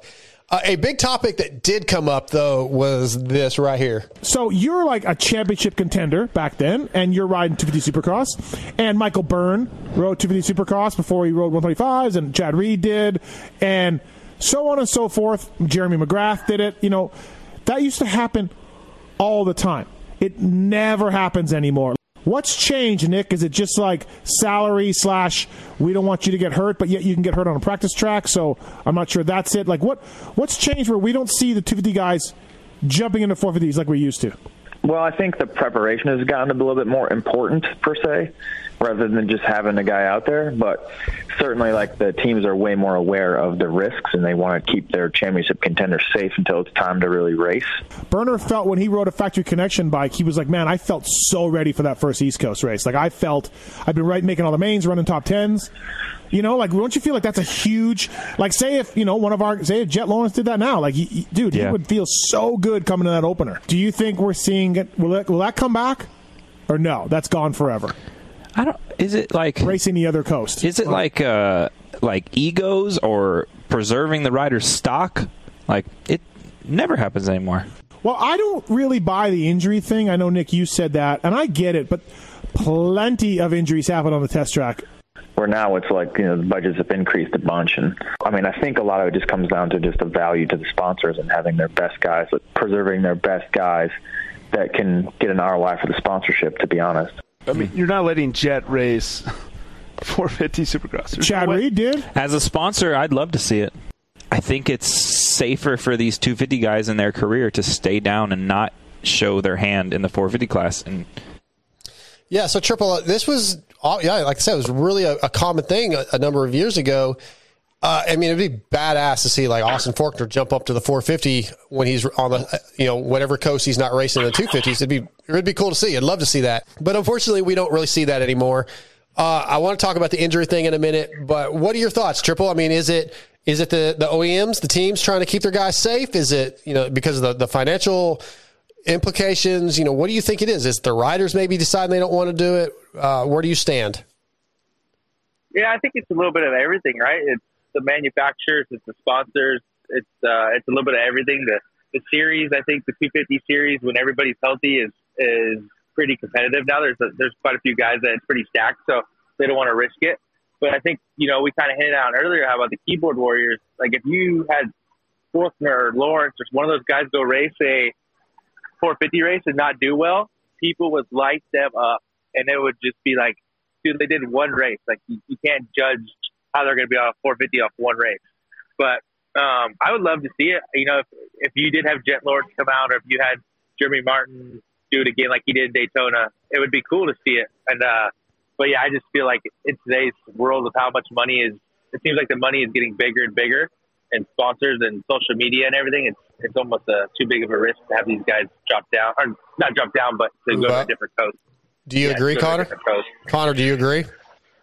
Yeah, I mean, I think I think all of them had legitimate points about all of it, right? I mean, Paul said Paul said that he would love it as a sponsor to see it, but they all pretty much said like they don't want them to get hurt doing a race on on a bike or whatever that uh, a a, part of the series that they're not even contracted for. Like if that took someone out of if what like someone like Jett, if he's racing East Coast or something and gets hurt on a racing a 450 main event because some grown man in his 30s or something is trying to get money for his mortgage and cleans Jett out or something like then then I think that is where everyone is kind of having an issue with it and doesn't even want to touch it because of the potential of something like that happening. Like Triple said, there's a lot of money spent for these guys to win a 250 title, and there's a lot of stuff, um, everything. Like there's a lot of marketing. There's a lot of the whole team of any brand that's behind him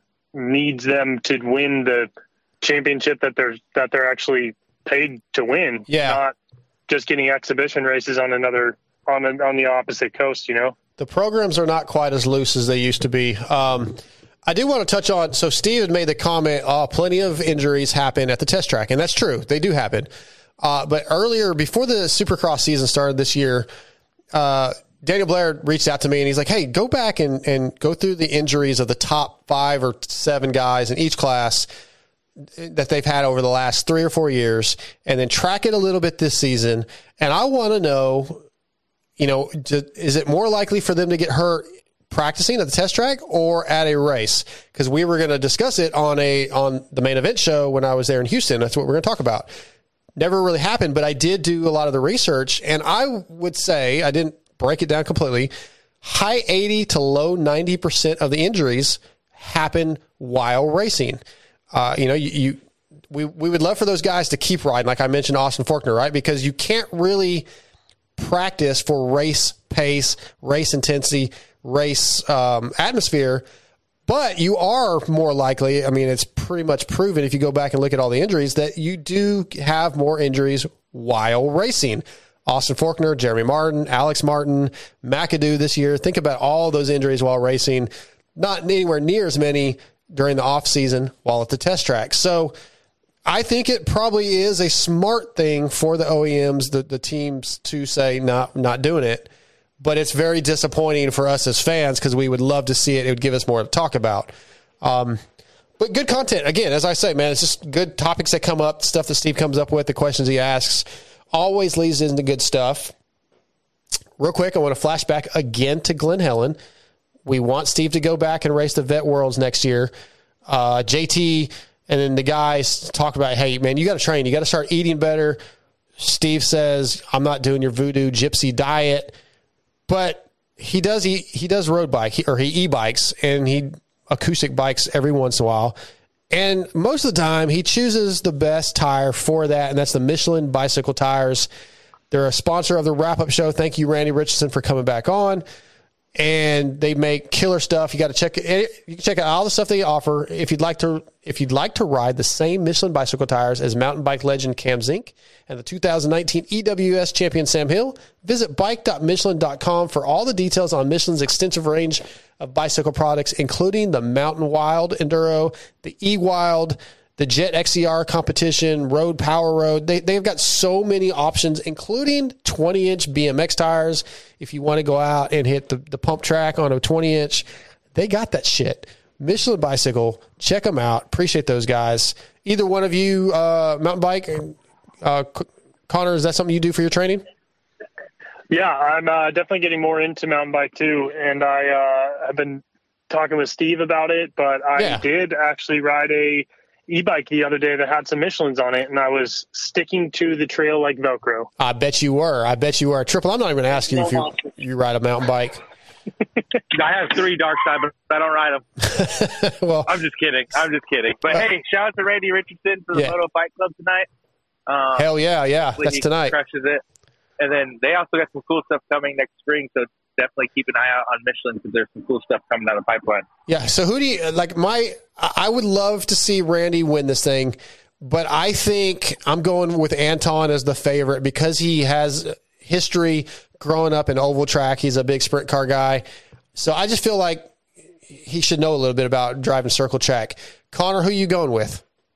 Uh, I'm going to say Weege is going to take the win. Weege and I are good buddies. I may or may not have him on the payroll, but regardless, I, we just got it all day. long. Okay, I, I don't I don't see that. I, I think he's a little.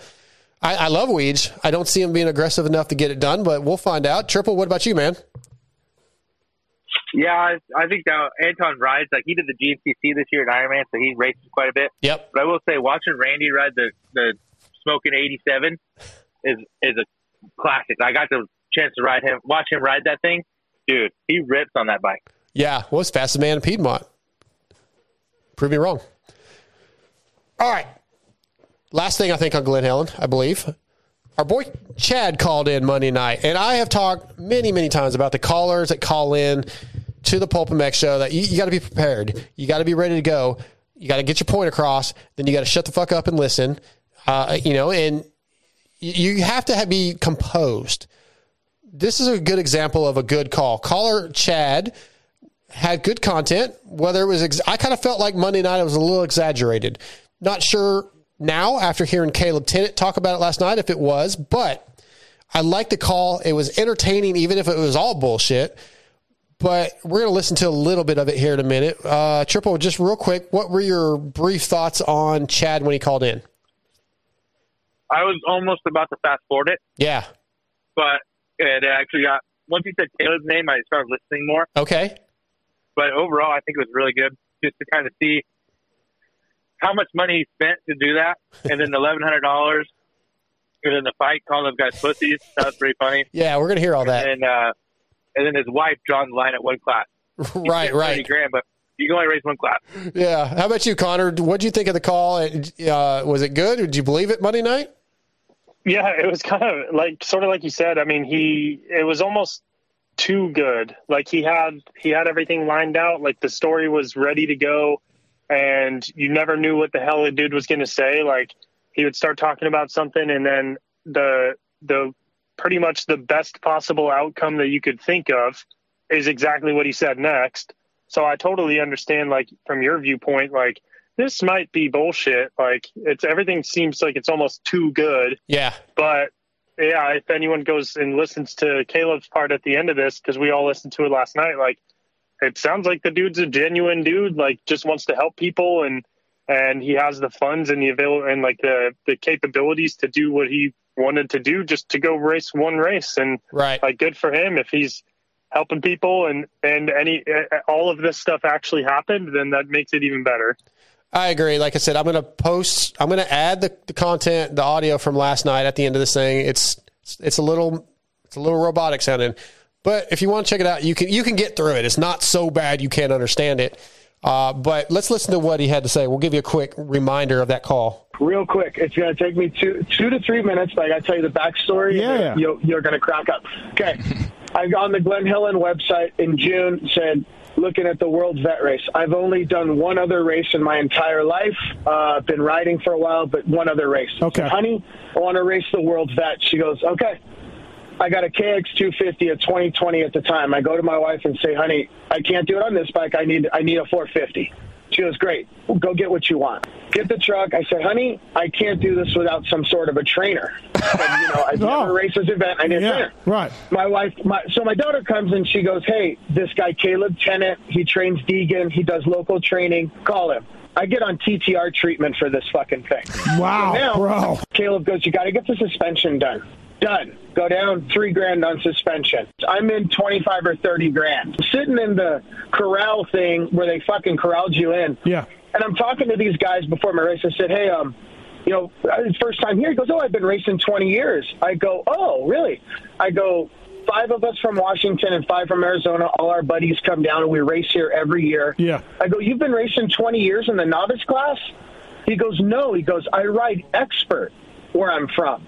But we're racing down two classes because we heard there's a bunch of sandbaggers from California. Oh, my and I go, yeah. I'll go, I go, oh, I go, well, that's kind of like a, a pussy thing to do. I like that. And he said, hey, um, I had a question. Like, you know, there's some guys on the line said they purposely sandbagged. Mm-hmm. Do you know anything about this? She goes, yeah. She goes, we checked during practice in the 40 plus practice, and those 11 guys were about 12 seconds a lap faster. And we didn't remove them because they had already signed up for the intermediate class. And I go, hold on a second. So you were too fucking cheap to refund their money, and instead you let them screw over all the people that were riding in the right class. She goes, yeah, basically. I said, here's the deal. I'm going to go back to my truck and get you $1,100, and I want you to refund their money, and I want you to fix the si- I want you to fix the finished results. I want my medal. Clank, clank, clank, clank, clank. I paid a lot of fucking money, and if you back the 11 people out, Yeah. I won the race. This whole time, I'm not noticing there's like three guys behind me. Okay. And I'm as I'm insulting these guys that sandbag, I'm not realizing the three guys behind me were part of the sandbagger crew. this guy winds up and takes this looping swing, and I mean looping like you could have put a fucking post stamp on it. On a sundial on it. Oh my goodness. On a fucking sundial. So listen, so of course I step back. I saw it coming from a way. He spins around, like spun himself around, Yeah. and lands right into my arms like we were taking a fucking wedding picture. so I lock him up, and I got him in a rear naked choke. Anyways, I'm pulling out, get ready to leave. They're all three standing there with his wife. I roll down the windows. I look out. I roll down the window. At this point, I'm pissed. I roll down the window. I say, "Hey, man, apologize to you guys. I hope you guys get home soon. I'll see you fucking pussies next year." All right. So, as I said, there's a lot more to it, right? I cut a bunch of stuff out, condensed it. That was actually three minutes of audio. If you guys remember at the beginning, he said two or three minutes. It was probably more like a 10 minute story, but it was good, man. It was good. So, I, I don't know. I still don't, I don't fully believe all of it. I still think it might have been a little exaggerated, but my opinion of the guy is a little bit higher after talking to Caleb last night. So check that out at the end of the show if you want to. Uh, go back and re-listen to the whole story on Pulp if you feel like it. But good stuff, man. It was a lot of fun. I don't really care if it was even fake story. It was it was worth the listen. Um, hey, those are ride dirt bikes, motorcycles, ATVs, and UTVs. No, MotoSport is the best place for OEM and aftermarket parts, riding gear, and accessories. MotoSport.com's dedicated team of gearheads have the knowledge and expertise to help get your ride working at peak performance and have you looking good too. Whether you race on the track, ride on the trails, or commute on the street, makes your make your next ride your best ride only at motosport.com. Go on there and get you some X brand goggles, some fly racing gear, anything you want, man. MotoSport's got it. Isn't that right, Connor? Oh yeah, MotoSport has anything and everything you would ever need. Absolutely. If there's anything you can't find, or if you're just lazy and want to sit on your couch in your undies and order some order some parts, you can't go wrong with MotoSport. I like it. That's a good read. That was a good uh, promo. And I dig it. Uh, I didn't even have that scripted either. No, you didn't. That was right off the top of your head. It was good. uh, last little piece of audio I have. This was something kind of in the beginning of the show. Made me laugh a little bit. I kind of found the the difference of opinions interesting. Let's hear it. What's up, bud? How are you? I'm here. It's Monday. Oh boy. You Uh, you budded him. You called him Bud. Oh. Well, where are you at with Bud? Because me personally, and, and some of my close friends, I fucking hate it when someone calls me Oh, Bud. oh. Yeah, I think that's what you call like a an acquaintance that you run into every once in a while. Hey, what's up, Bud? Oh. It's almost a little disrespectful. Really? I think so. Oh. Where are we at with Bud, Marks? Nah, Bud's fine. Really? Yeah, Bud's Talent? Bud's good. I think we're cool. Yeah. Huh. Don't like it. Okay. All right. All right, Bud. Insensitive. Um, all right. Well, remember that. If you're listening to this, watching this, and you see Perebijnos, you, you bud me? We're not friends. it's not, not going to work out. Triple. This is I, I found this interesting, right? Because uh, I I don't have any issue with Bud, but uh, a couple, you know he did. He fucking hates it. Um, Marks felt like nah, no big deal. Where, where do you stand on Bud? Yeah, but I've had that happen before. You know, some people in, in California, you say bud to them, and they they, they don't like it. Um, so I think it's one of those things. It's kind of like an industry thing, a little bit. Uh, but yeah, I mean, I think Paul, I think Steve needs to make Paul a shirt or make a shirt for the website for Pulp Nation that says "Don't Bud Me" Oh yeah. or something. Because it's it's uh, Paul Paul has a point. It is it is like that. You go to if you go to A one and you go to some of these semis or go into the pits and you say Bud to some of these guys, it it might rub them the wrong way.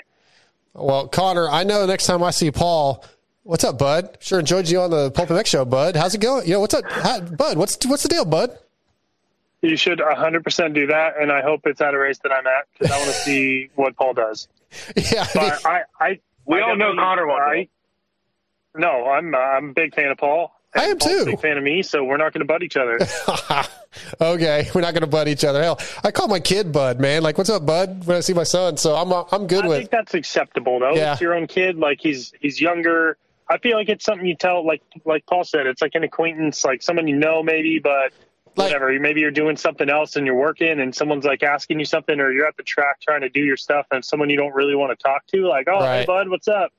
I I guess I can see it like when you you see somebody and you don't remember their name, you'd be like, "Hey, what's up, buddy?" That too, yeah. That's probably where he's coming from with it, but uh, I don't know. It's it's interesting though, man. Just the quirks of people's personalities, man. It's interesting. I, I'm glad that that that became a thing on Pulp Monday night. Right? It's just a little little thing, but it it brings up some conversation. It's interesting. I, I love it. Uh, let's talk about Moser, man. You know, we hear every week on the Expert Tear Offs these questions submitted by Cor- uh, Corey Moser. Do you know Corey Moser? No, nobody knows Corey Moser. Somehow Corey Moser ends up in the palace of Steve Matthes, and now we all know who Corey Moser is. I think he did a good job, Triple. Like he was, he was funny, especially once the wine really started flowing. Uh, Steve didn't get too frustrated with him, dropping his headset a couple times, making some noise. But I, I think Moser would be a guy like I'd like to have back at some point. Yeah, I enjoyed Moser. Uh, if I'm not uh, wrong, I believe it's the first time he's in studio. Correct? I think so. Yeah, I, I liked him. I thought he was a good addition to the show, and there was a few times I don't watch the YouTube version, but there was a few times that I, I felt like Steve was giving him the death stare, but I don't know for sure. But uh, I liked it. I liked how he was super comfortable right out of the gate. He wasn't scared to kind of voice his opinion and, and uh, Right. interrupt. Yeah, he was definitely he he sort of. I texted Steve at one point. It was like, "Oh, you're losing control." But Steve, uh, Connor, Steve never really seemed to be too bothered by it. Um, I didn't see any of the facial expressions on the show on YouTube that seemed like he was getting irritated, like he has in the past with Randy or whoever. Um, so yeah, what do you think about Moser? Would you like to see him back? Yeah, it was good. Definitely, I think uh, I think he had some some like good points and some hot takes, and uh, it was probably the wine that helped that the the the lubricant. Oh yeah. Um, but yeah, I think it was it was good. Like you said, he, he kind of Steve kept it all in on the rails, and uh, I was sort of expecting it to go off. But I think Moser is definitely a good a good guest to have in in person, and I just hope they they continue the. the I don't know who he is. Yeah, though people have seen him and he's been there. I hope it continues. Yeah, I was wondering if that will come back next week eh, or, or in two weeks, but I bet it will. I, I think you have you can't just drop that. That's got to be a continuation. Yeah, for sure. Uh, okay, one of the tweet at Talon questions was who would you bring back in their prime right now, Travis Pastrana or Jason Lawrence? Uh, Connor, what do you think, man? Which one of those two guys and why?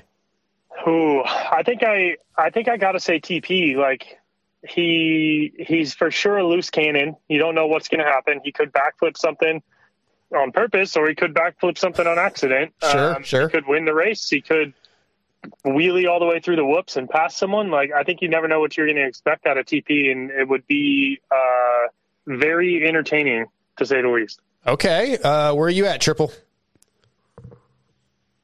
I think it'd be good for TP to come back, but I'm going to go with J-Law. Why? I like uh, I like having a character. J-Law's Okay. a character. That he is. He he would be really like yeah. TP's a better racer, but TP's still involved in the sport. J-Law just fell off the earth. You know, we're still we're starting to see Instagram videos and stuff from him, but having that guy back in the sport, and he'd be like another.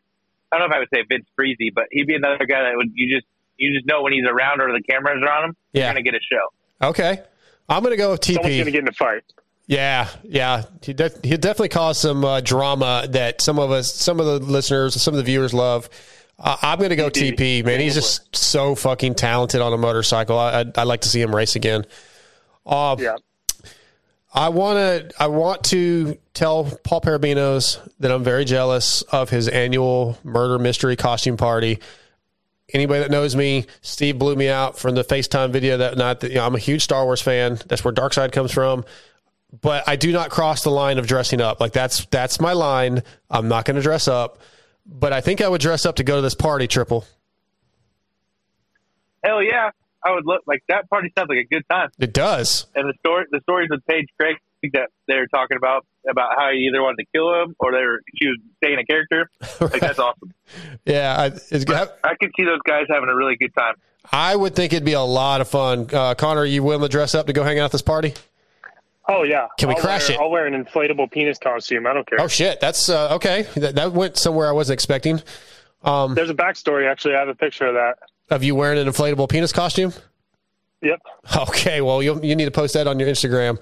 Uh, all right, Moser versus JT push-up contest. Uh, I said Monday night I, I I'd got Moser mainly because Moser was on the line, and I just like yeah we'll go Moser. But I think realistically I got to change my change my position to JT on the push-up contest. Where you at, Connor? Um, I think I, I think I got to go JT. JT and I are we're good buddies. We're close. Um, he doesn't doesn't get frustrated at any of the weed stuff that I do or any of the the stuff with Steve. So I got to go JT for sure. Okay, triple. Yeah, I work with JT, so I'm gonna I'm gonna go with JT. All right. He's, in the, he's undercover. We got a we got a cool gym at the Boise uh, headquarters, the Fly headquarters, and them guys are always in the gym, uh, you know, grinding. So Yeah. I think JT's a little undercover on the on Moser. JT's intense, man, or he has that intense look all the time, and yeah, he he's ripped. So I- Resting dick face. yes, very much so. And- What about what about TK, dude? What about the story about TK being an undercover sprinter? runs like the wind? Yes. Yeah, I want to see wanna- that. I want to see this. Yeah, me too. I do too. Uh, we guess we need to have that happen at A1, maybe. Let's have a sprint contest in the pits. Yeah, I would pay. I would pay to see, see it. Sure, that'd be cool. I'm going to put you up against him. I'd smoke him. Oh, I'm out on that. I am. Them there's fighting words. Yeah. Well, there we go. We got it locked in now. I was just kidding. All right. How about JT? Anybody surprised that he's back in Industry Idiots fantasy talk? Nope, not at all. Me either. No. Nah, nah. I, One of these days, I'll, one of these days, I'll join that that fantasy league. But I, know. We'll. I was in it once, but it's just too too much money to spend for something that I'm terrible at. So, yeah, Yeah. out on I screw myself in fantasy too. Like I pick myself. I'm like, oh, I feel great this weekend, and then I go suck. All right. So it's probably not the best idea for me to spend an extra hundred dollars on an on a fantasy league that I half the time didn't even put my picks in. Yeah. Oh, that's bad if you not put your picks in. That that's not good. But hey, if that I had to happens, make sure my pit board was straight. right. But if that happens this year and you pay the extra money, there is a new feature where you will get your picks made for you up to maybe two or three times a season, thanks to Marks and the new deal where if you sign up, you pay for it. You can get picks from the industry, uh, the, the expert picks. You'll get like I guess your four picks from those guys. That's a pretty good little feature if you pay for it. I don't know what it's going to cost, but I think most people would probably sign up for that because a lot of people do forget to get their picks in, especially on the earlier races. They forget the time difference or whatever. And they're like, oh shit, I forgot to get my picks in. So that'll save you. Yeah. Marks, dude, triple Marks is always doing things to improve the show. Since he's come on board, the show has doubled in how good it is. And I think if Marks ever leaves, the show fails. It's over. You'll be you'll be finding Marks on aisle six all by himself, just giving Steve the bird. Yep. Yep. It- But no, I hope he never leaves. Um, he seems like he's bringing a lot of uh, you know, just new things and making Steve's name, you know, a household name, you know, with fantasy and the app and just everything and the TV cameras and all that stuff. So I think Mark was a great addition, and Steve's uh, really glad they had him on board. Absolutely. Uh, we also want to, I want to mention there's trophies for the Grand National Champion. Uh, this year it's Vin Murphy. And you, I think Connor last night said, you know, it's really cool. You guys say he's a privateer, good dude. Uh, really seems to know what he's doing because he's been, he was good at Supercross. He was good at na- nationals. He's in the Moto X Pod Show League and he killed everybody. But um, congratulations to him. And he's going to get a bitchin' ass trophy. Yeah, that's cool. It's cool that he's a, a racer too. Like, I mean, it's like even from what I just said, there was plenty of times that I pretty much, I bet you if I looked at my thing, every race that I raced this year, I doubt I put pits in for that race just with everything going on leading up to it. And I mean, there's some, there's some dudes that are very into fantasy that are racing the actual races. Like I had a conversation with Cade one time on the starting line that I picked him and myself and we both got double points first moto, and we both missed double double points by one spot second moto. Oh wow! And we ruined each other's races by ourselves. That's awesome. Changing the way racers race. It's fantastic. I love it. Uh, last thing I think I want to touch on is Manscaped. When I called in, Steve brought up the Manscaped, asked if I, how I was going. I love that thing. Battery never dies. Uh, but Steve blew out Paul Perebijnos for shaving his butthole, which was a private conversation from earlier before the show started. Very uh, a la Kris Keefer the week before when Steve blew him out for, I think, doing some testing maybe at Glen Helen. I can't remember exactly what the topic was. And yeah. Kris was like, man, I got to really preface what I, or as Kris says a lot, preface what I, what I say to you because you say shit on the air that maybe you weren't supposed to say. But uh, Connor, you especially love that.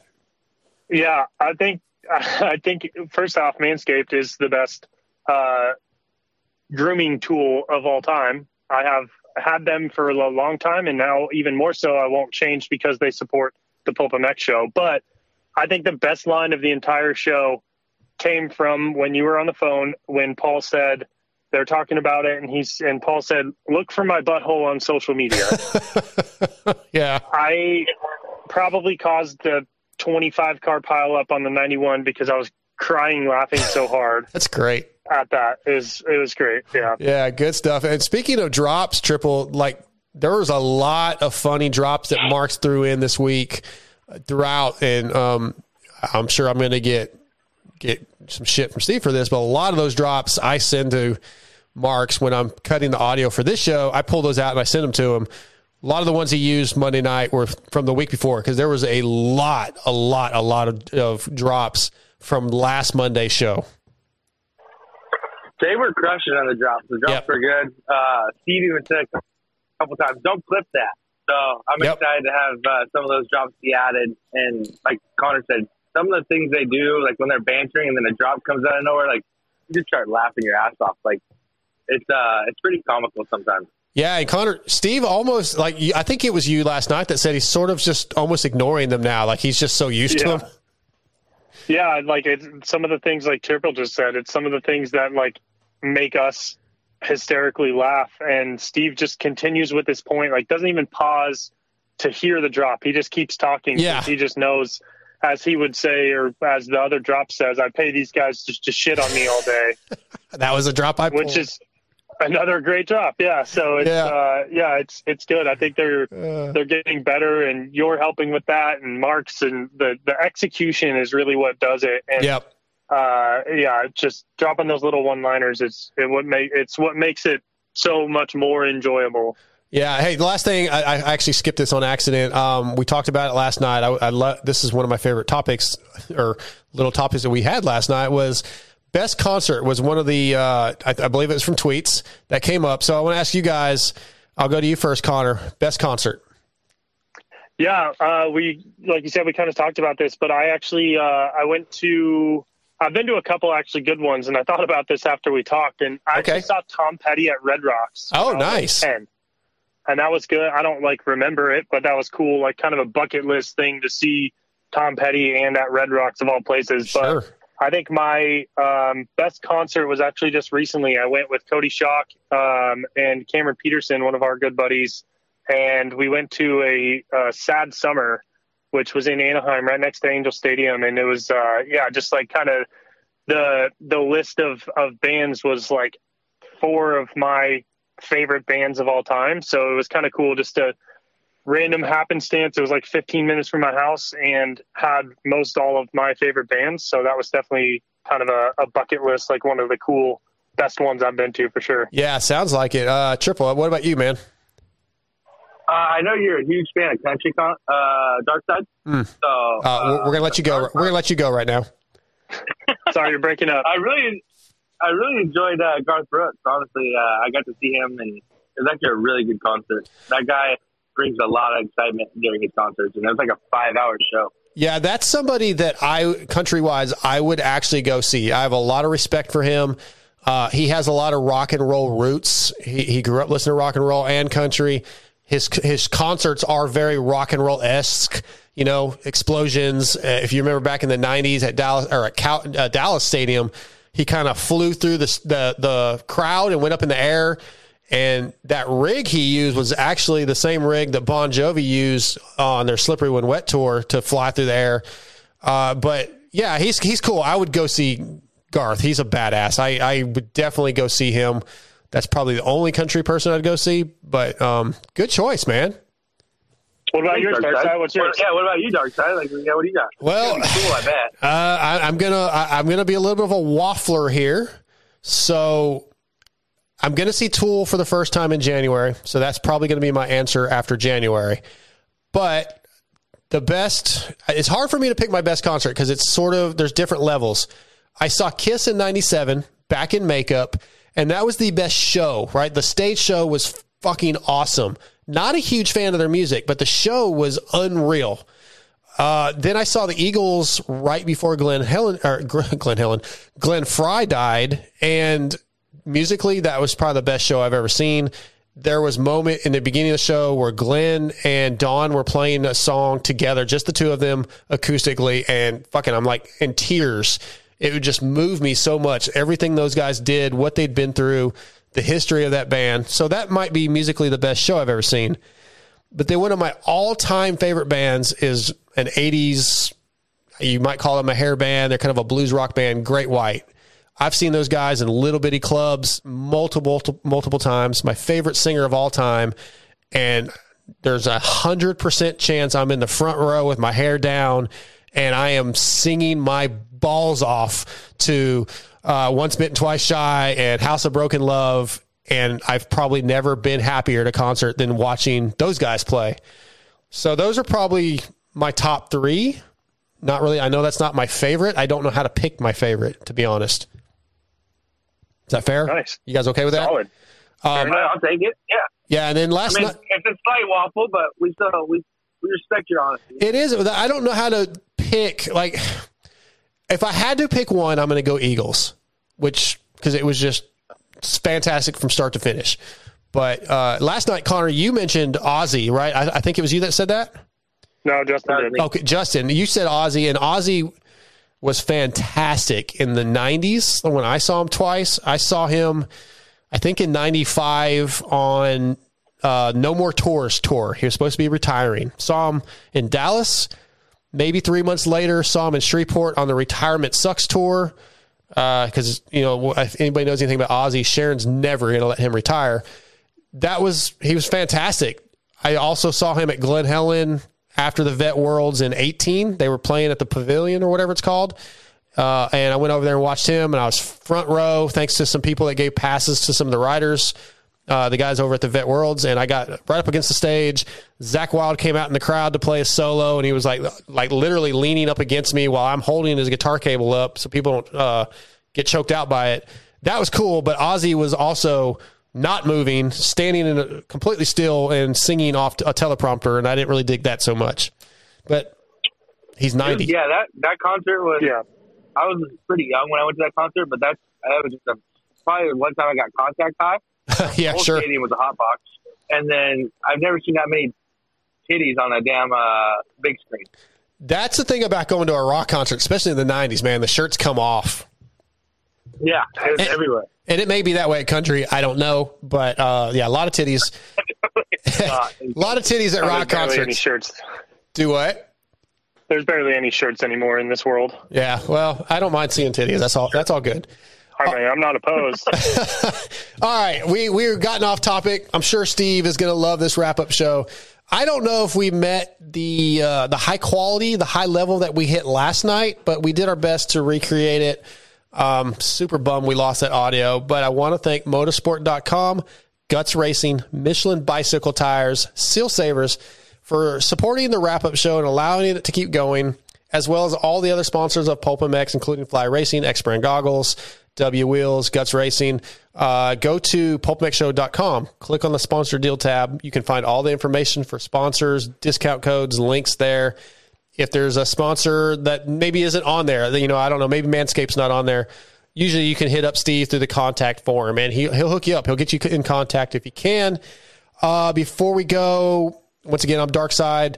Darkside at pulpmx.com. If you have questions, comments, criticisms, I'd love to get some criticism, some hate, and I can read that on air and we can talk about it. So do it, man. If you listen to this thing, you got any I'll problems? send you an email from my burner account. Oh, appreciate that. Appreciate that. Well, Connor, before we go, anything that we missed uh, that you would like to talk about?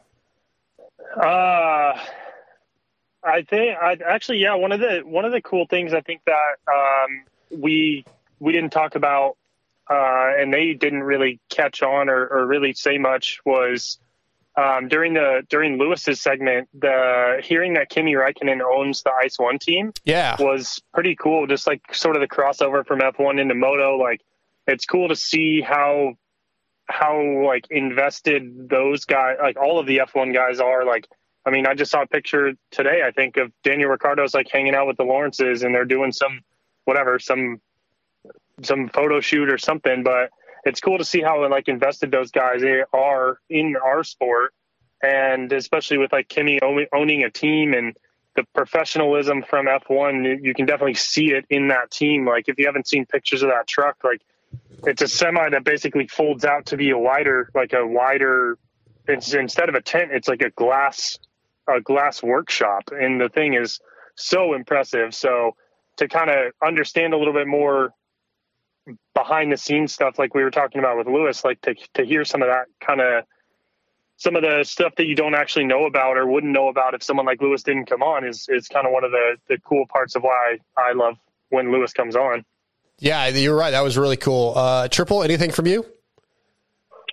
Yeah, I, uh, I know we didn't really talk about it, but when uh, when Paul and them were talking about Jeff Ford, I believe father-in-law owning the land for the, the test tracks, I thought that was pretty cool. I had no idea about that. I didn't either. Again, Yeah. another another cool reason to listen to Paul Wolf is you get some of that cool backstories and info, and you know, like like we've said in the past, Paul's a good guest because just he's been in the industry for so long. So really enjoyed them uh, giving some really good insight during the off season, and excited to see what uh, what they got coming up next. And Connor, for you, Andy over here, Jordan Asperin's uh, mechanic said to suck it. So uh, that's for you. Fair enough. Well, I appreciate that response. I appreciate. I, I, I God damn, I'm tongue tied. Appreciate that response, bud. Uh, You're, you're welcome, bud. Thanks, bud. Well, I think that's it for this wrap up show. Uh, thank you guys. There will be no Pulp MX show next week. Uh, I believe the week after they're back with Daniel Blair. So uh, a week off. Enjoy. And we'll be back with the wrap up show in two weeks. We're out.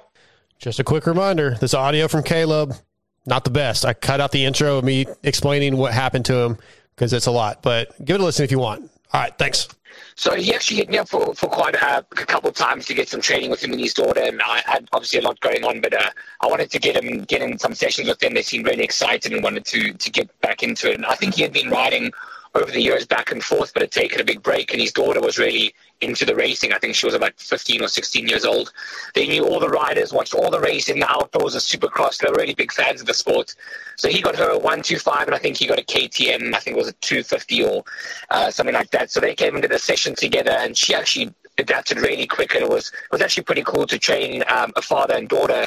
And I mean, obviously, he was a little bit of a higher level than her, but she she actually rode really well, got around the main tracks, got some jumps. So I worked with them about four or five times, um, and yeah, they just they, they really enjoyed it and just they just loved the sport and were asking how to be involved. Um, so we need people like that in the sport, you know. Yeah. So did he seem like an odd guy? Did he just seem like he sounds like he's loaded, uh, or is he just really passionate? Like, what did, what did you make of the guy on a personal level? I don't know. We didn't spend that much time speaking. Um, we, we, we probably spent, we'd like ride for 20 minutes, we'd come and have a break, and he had talked to me about like his daughter wanted to get into doing a clothing line for motocross, and she, um, she, she, she really wanted, he wanted to see I could help, maybe help with some teams, and I, I heard that he came from nothing. He, I think he um, used to be bad on um, drugs and stuff back on the day, and he owns um, rehabilitation centers, and he got his whole life clean. And I think he had, was opening centers around the country, helping people get better from addiction. Oh and, wow! Um, very, very, very passionate about the sports and wanted to be involved. So, from what I got from him, he seems super keen. Always followed up.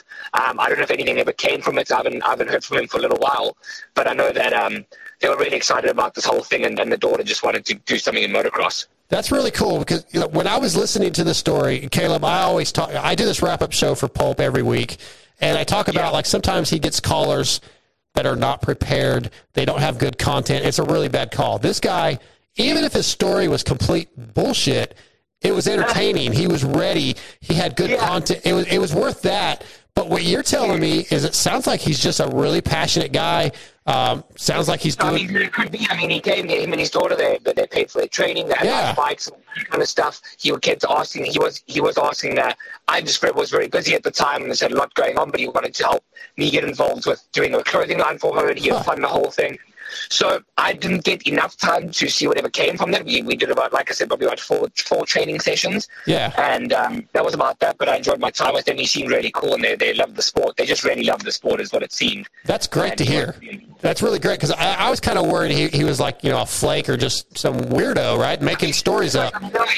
So I mean, dude, it could be it could be all stories. I mean, but he didn't uh, he didn't see it didn't seem like that. He Yeah. he um about these these things in the past and came from nothing and kind of built everything up. So he seemed like dude, he seemed like a legit guy. He he's definitely cares about others and his daughter and, and he who knows, but um. He, he, he seemed pretty cool to me. This training was probably the last time I trained him was probably about four months ago, and probably I trained him about three weeks before that. So I, about, I had about four training sessions over about three, two or three months. So it's not like we're on a regular program of training during the week and stuff. It was just like some odd sessions helping, more helping his daughter. Yeah, to be honest, you would just come and listen, and, and I'd give him tips of like the stuff that he needs to work on and can be better on to help him not get so tired when he's riding and his form. But then really helping, I spend most of the time with his daughter, really teaching her the whole the whole step. So for me, it seemed like it was more about his daughter, and he just really liked the racing. He wanted to ride with her, and that was how they were going to spend their time together. Hey man, thank you so much for your time. Really enjoyed it. All good. Chat later. All right, see you, bud. Why would you want to talk, re-talk about the Pulp Show?